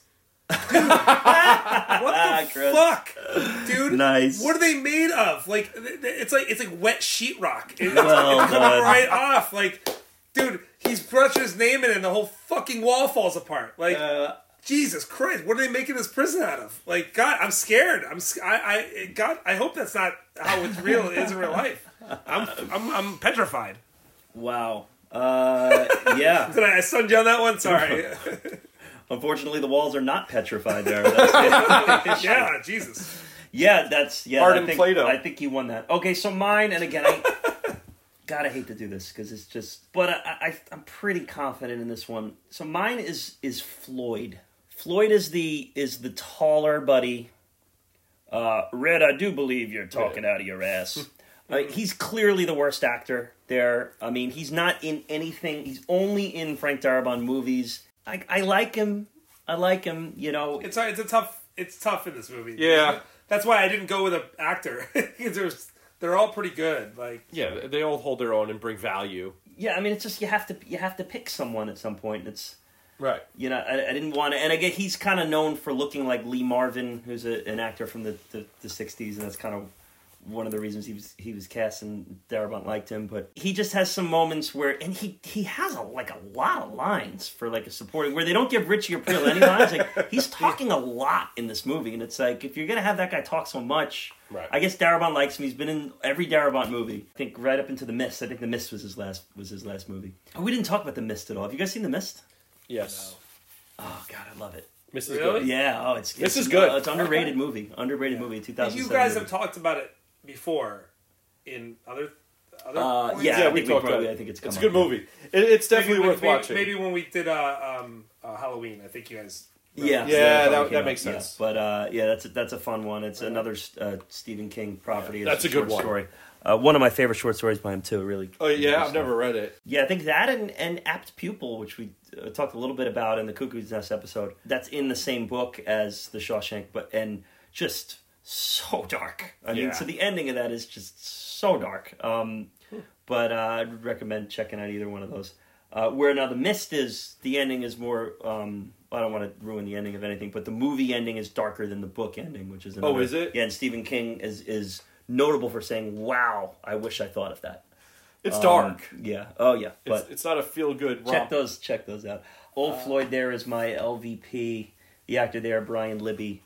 Sorry, pal, but hey, he's immortalized in this movie, and the least valuable person in this is still pretty damn valuable. The least valuable person, the most valuable movie. Yeah, well, there you go. That's right.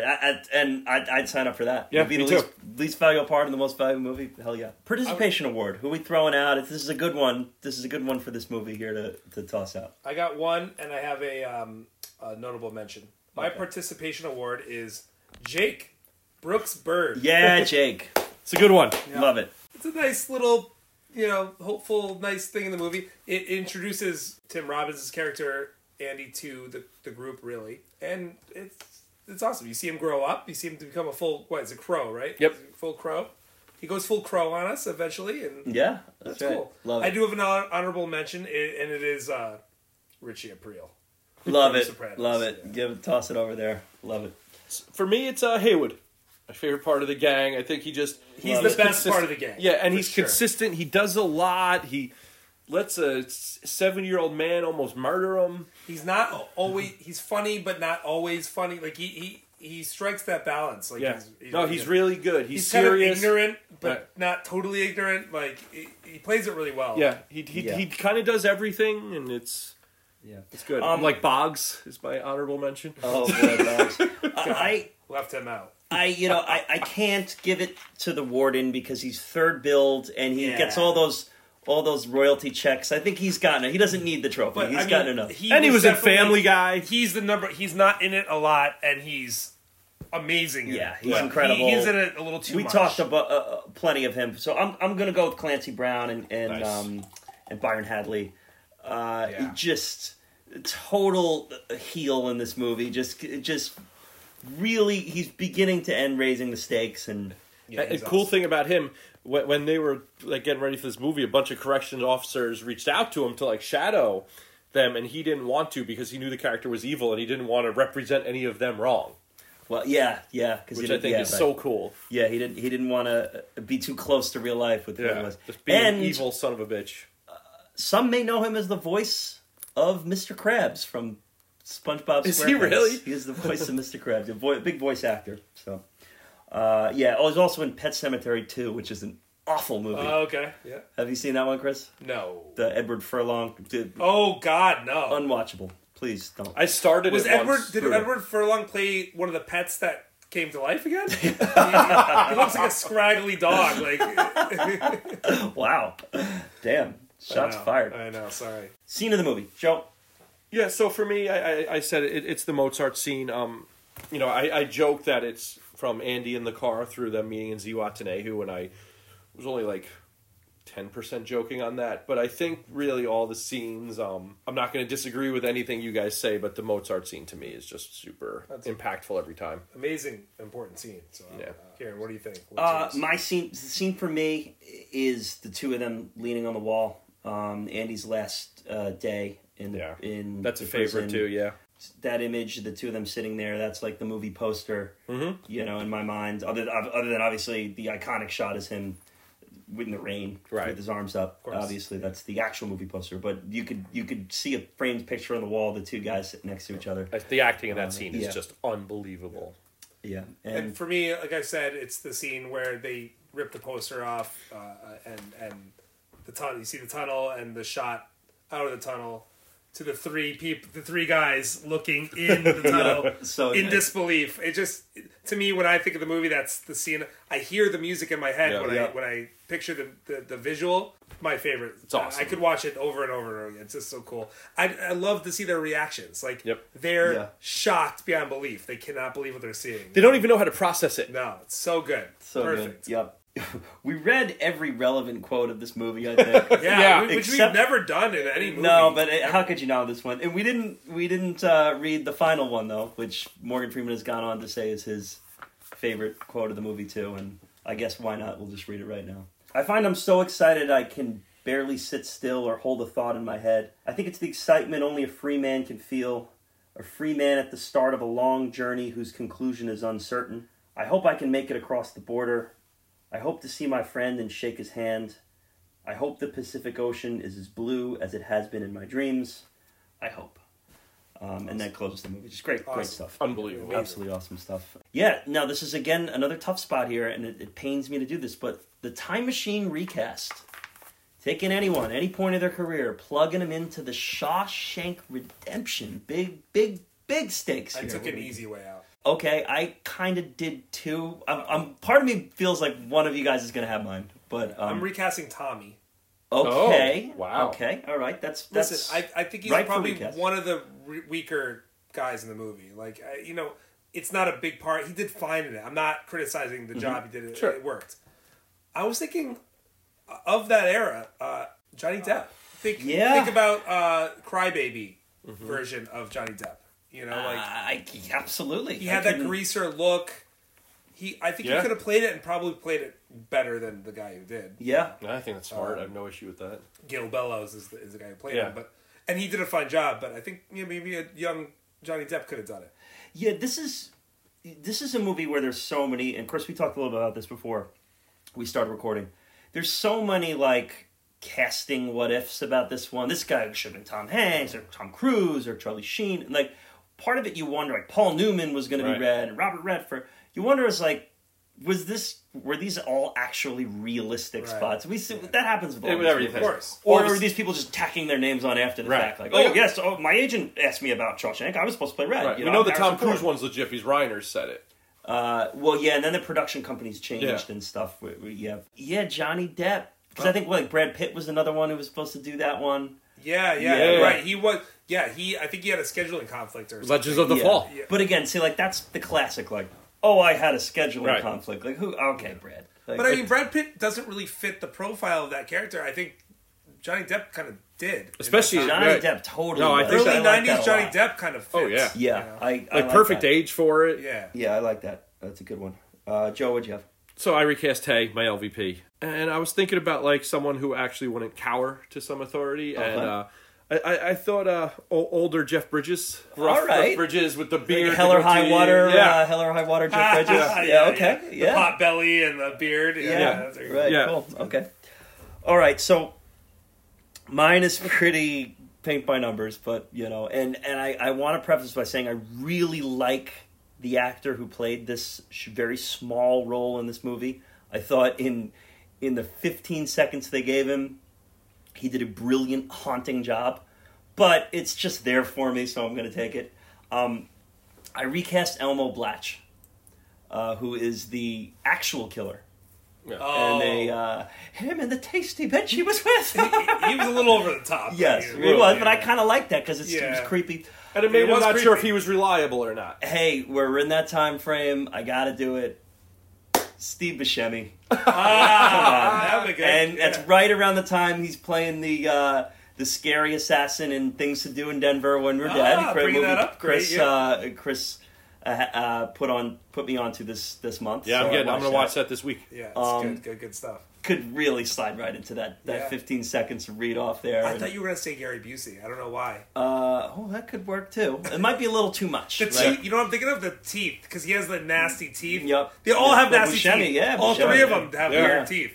Oh. But I think Buscemi could nail that one little spot there. A little bit more, cool. Subtlety. Well, he's a much better actor than Steve Buscemi, as Gary Busey is. So. Yeah, but now I do want to say though, there is part of me that loves the fact that those two roles we mentioned, or even Joe, yours too, are unknown actors. Right. Like I kind of like that Gil Bellows. We really just know him from Shawshank. Yeah. The Elmo Blatch, that 10 seconds, like. It could be a bit distracting if Steve Buscemi's in there. It's like, oh, it's Steve Buscemi part, you know, little stunt casting type thing. Sure, take you out of it a little bit. But boy, that is a little spot that's just made. That would be cool. Right. Yeah, that'd be funny. Yeah, that's good. Man, that's good. So we've reached the point where we more or less give recommendations. So if you liked The Shawshank Redemption, a movie that we might go and say, hey, you might like this too, which is, I guess, kind of a tall task. We're talking about The Shawshank Redemption here, but.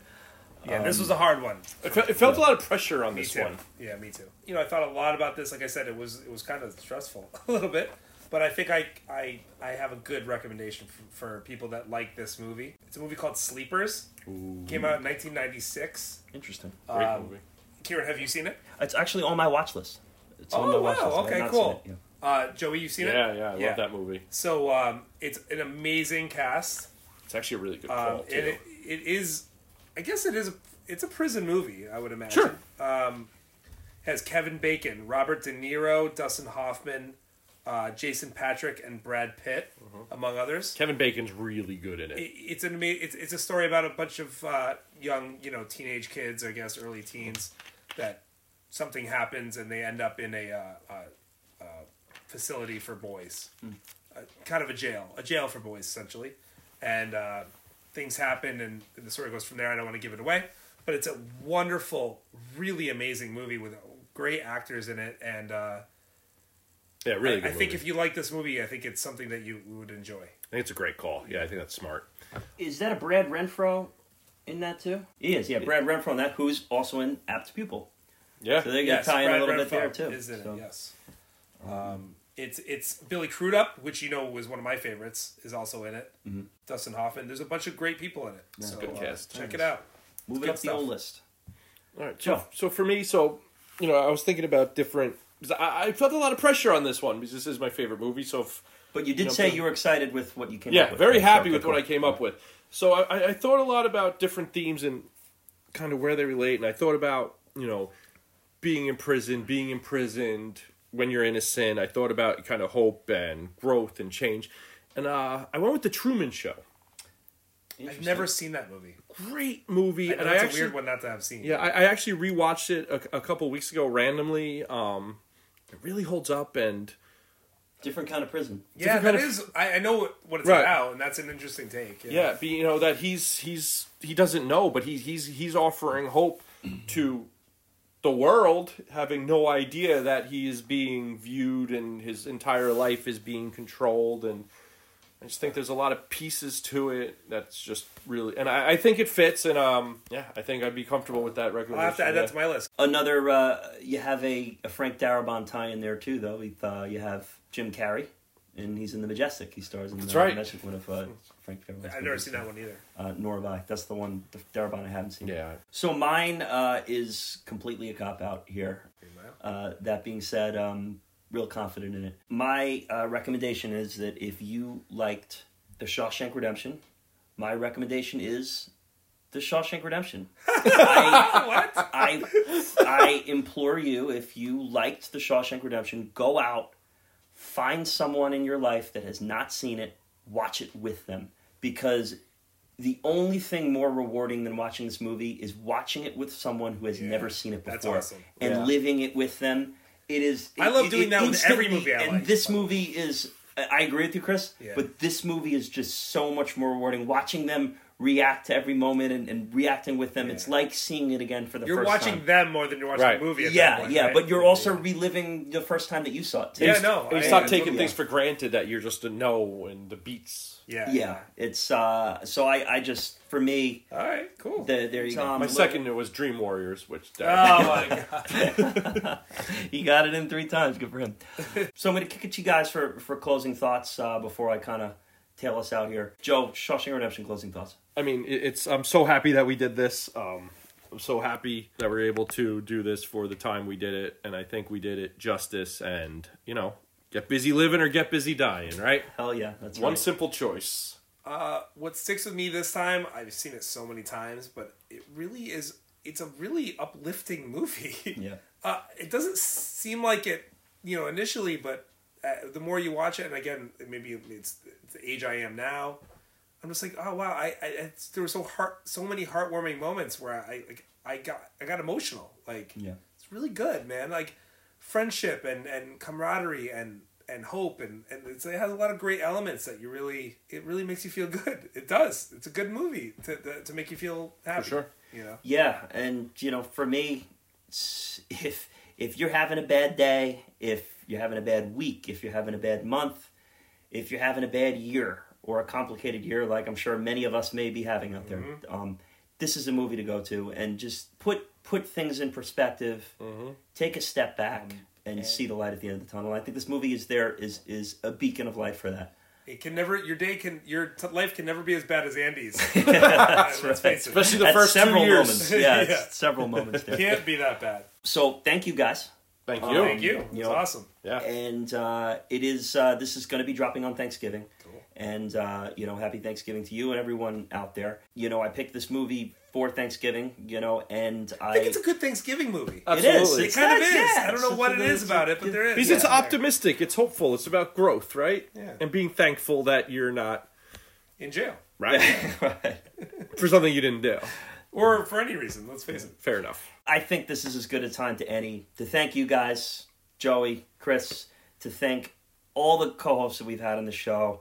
Artie B, Grant C, Brendan B, Jay, Oz, Rob R, the whole squad, Steve B, everyone who's taken their time to sit down in front of the microphone, give hours into this, all the wives of all the co-hosts who have had to put up the logistics of this. I think that's we get to do it and have fun and bullshit with each other all day. They have to deal with the schedule that we've put out. Thanks to all of the listeners who have spent the hours listening to us sit here and talking for hours. I appreciate that. I can't tell you how much it means to know that there are people out there listening to this and tuning in and subscribing. All the people who follow us on any of the social medias, Facebook, Twitter, Instagram, @BestPictureCast. If you've taken the time to subscribe or if you've taken the time to write the review or to rate us, like all of that means so much. Yeah, I mean, it's been a trip here. We're moving in on 1 year. It's wild. So whether you're listening to this on Thanksgiving 2020 when it's going to come out, or 3 or 4 years from now, maybe you're listening to this. We appreciate you all out there. So thank you for that. I mean, that's really it, guys. We crawled through a 3-hour podcast and made it out clean on the other side. That's all I have to say, really. We're going to let these 2 Italian women sing us out. I still don't know what they're saying, but I'd like to think it's great. All right, happy Thanksgiving. Happy Thanksgiving, everybody. And thank you.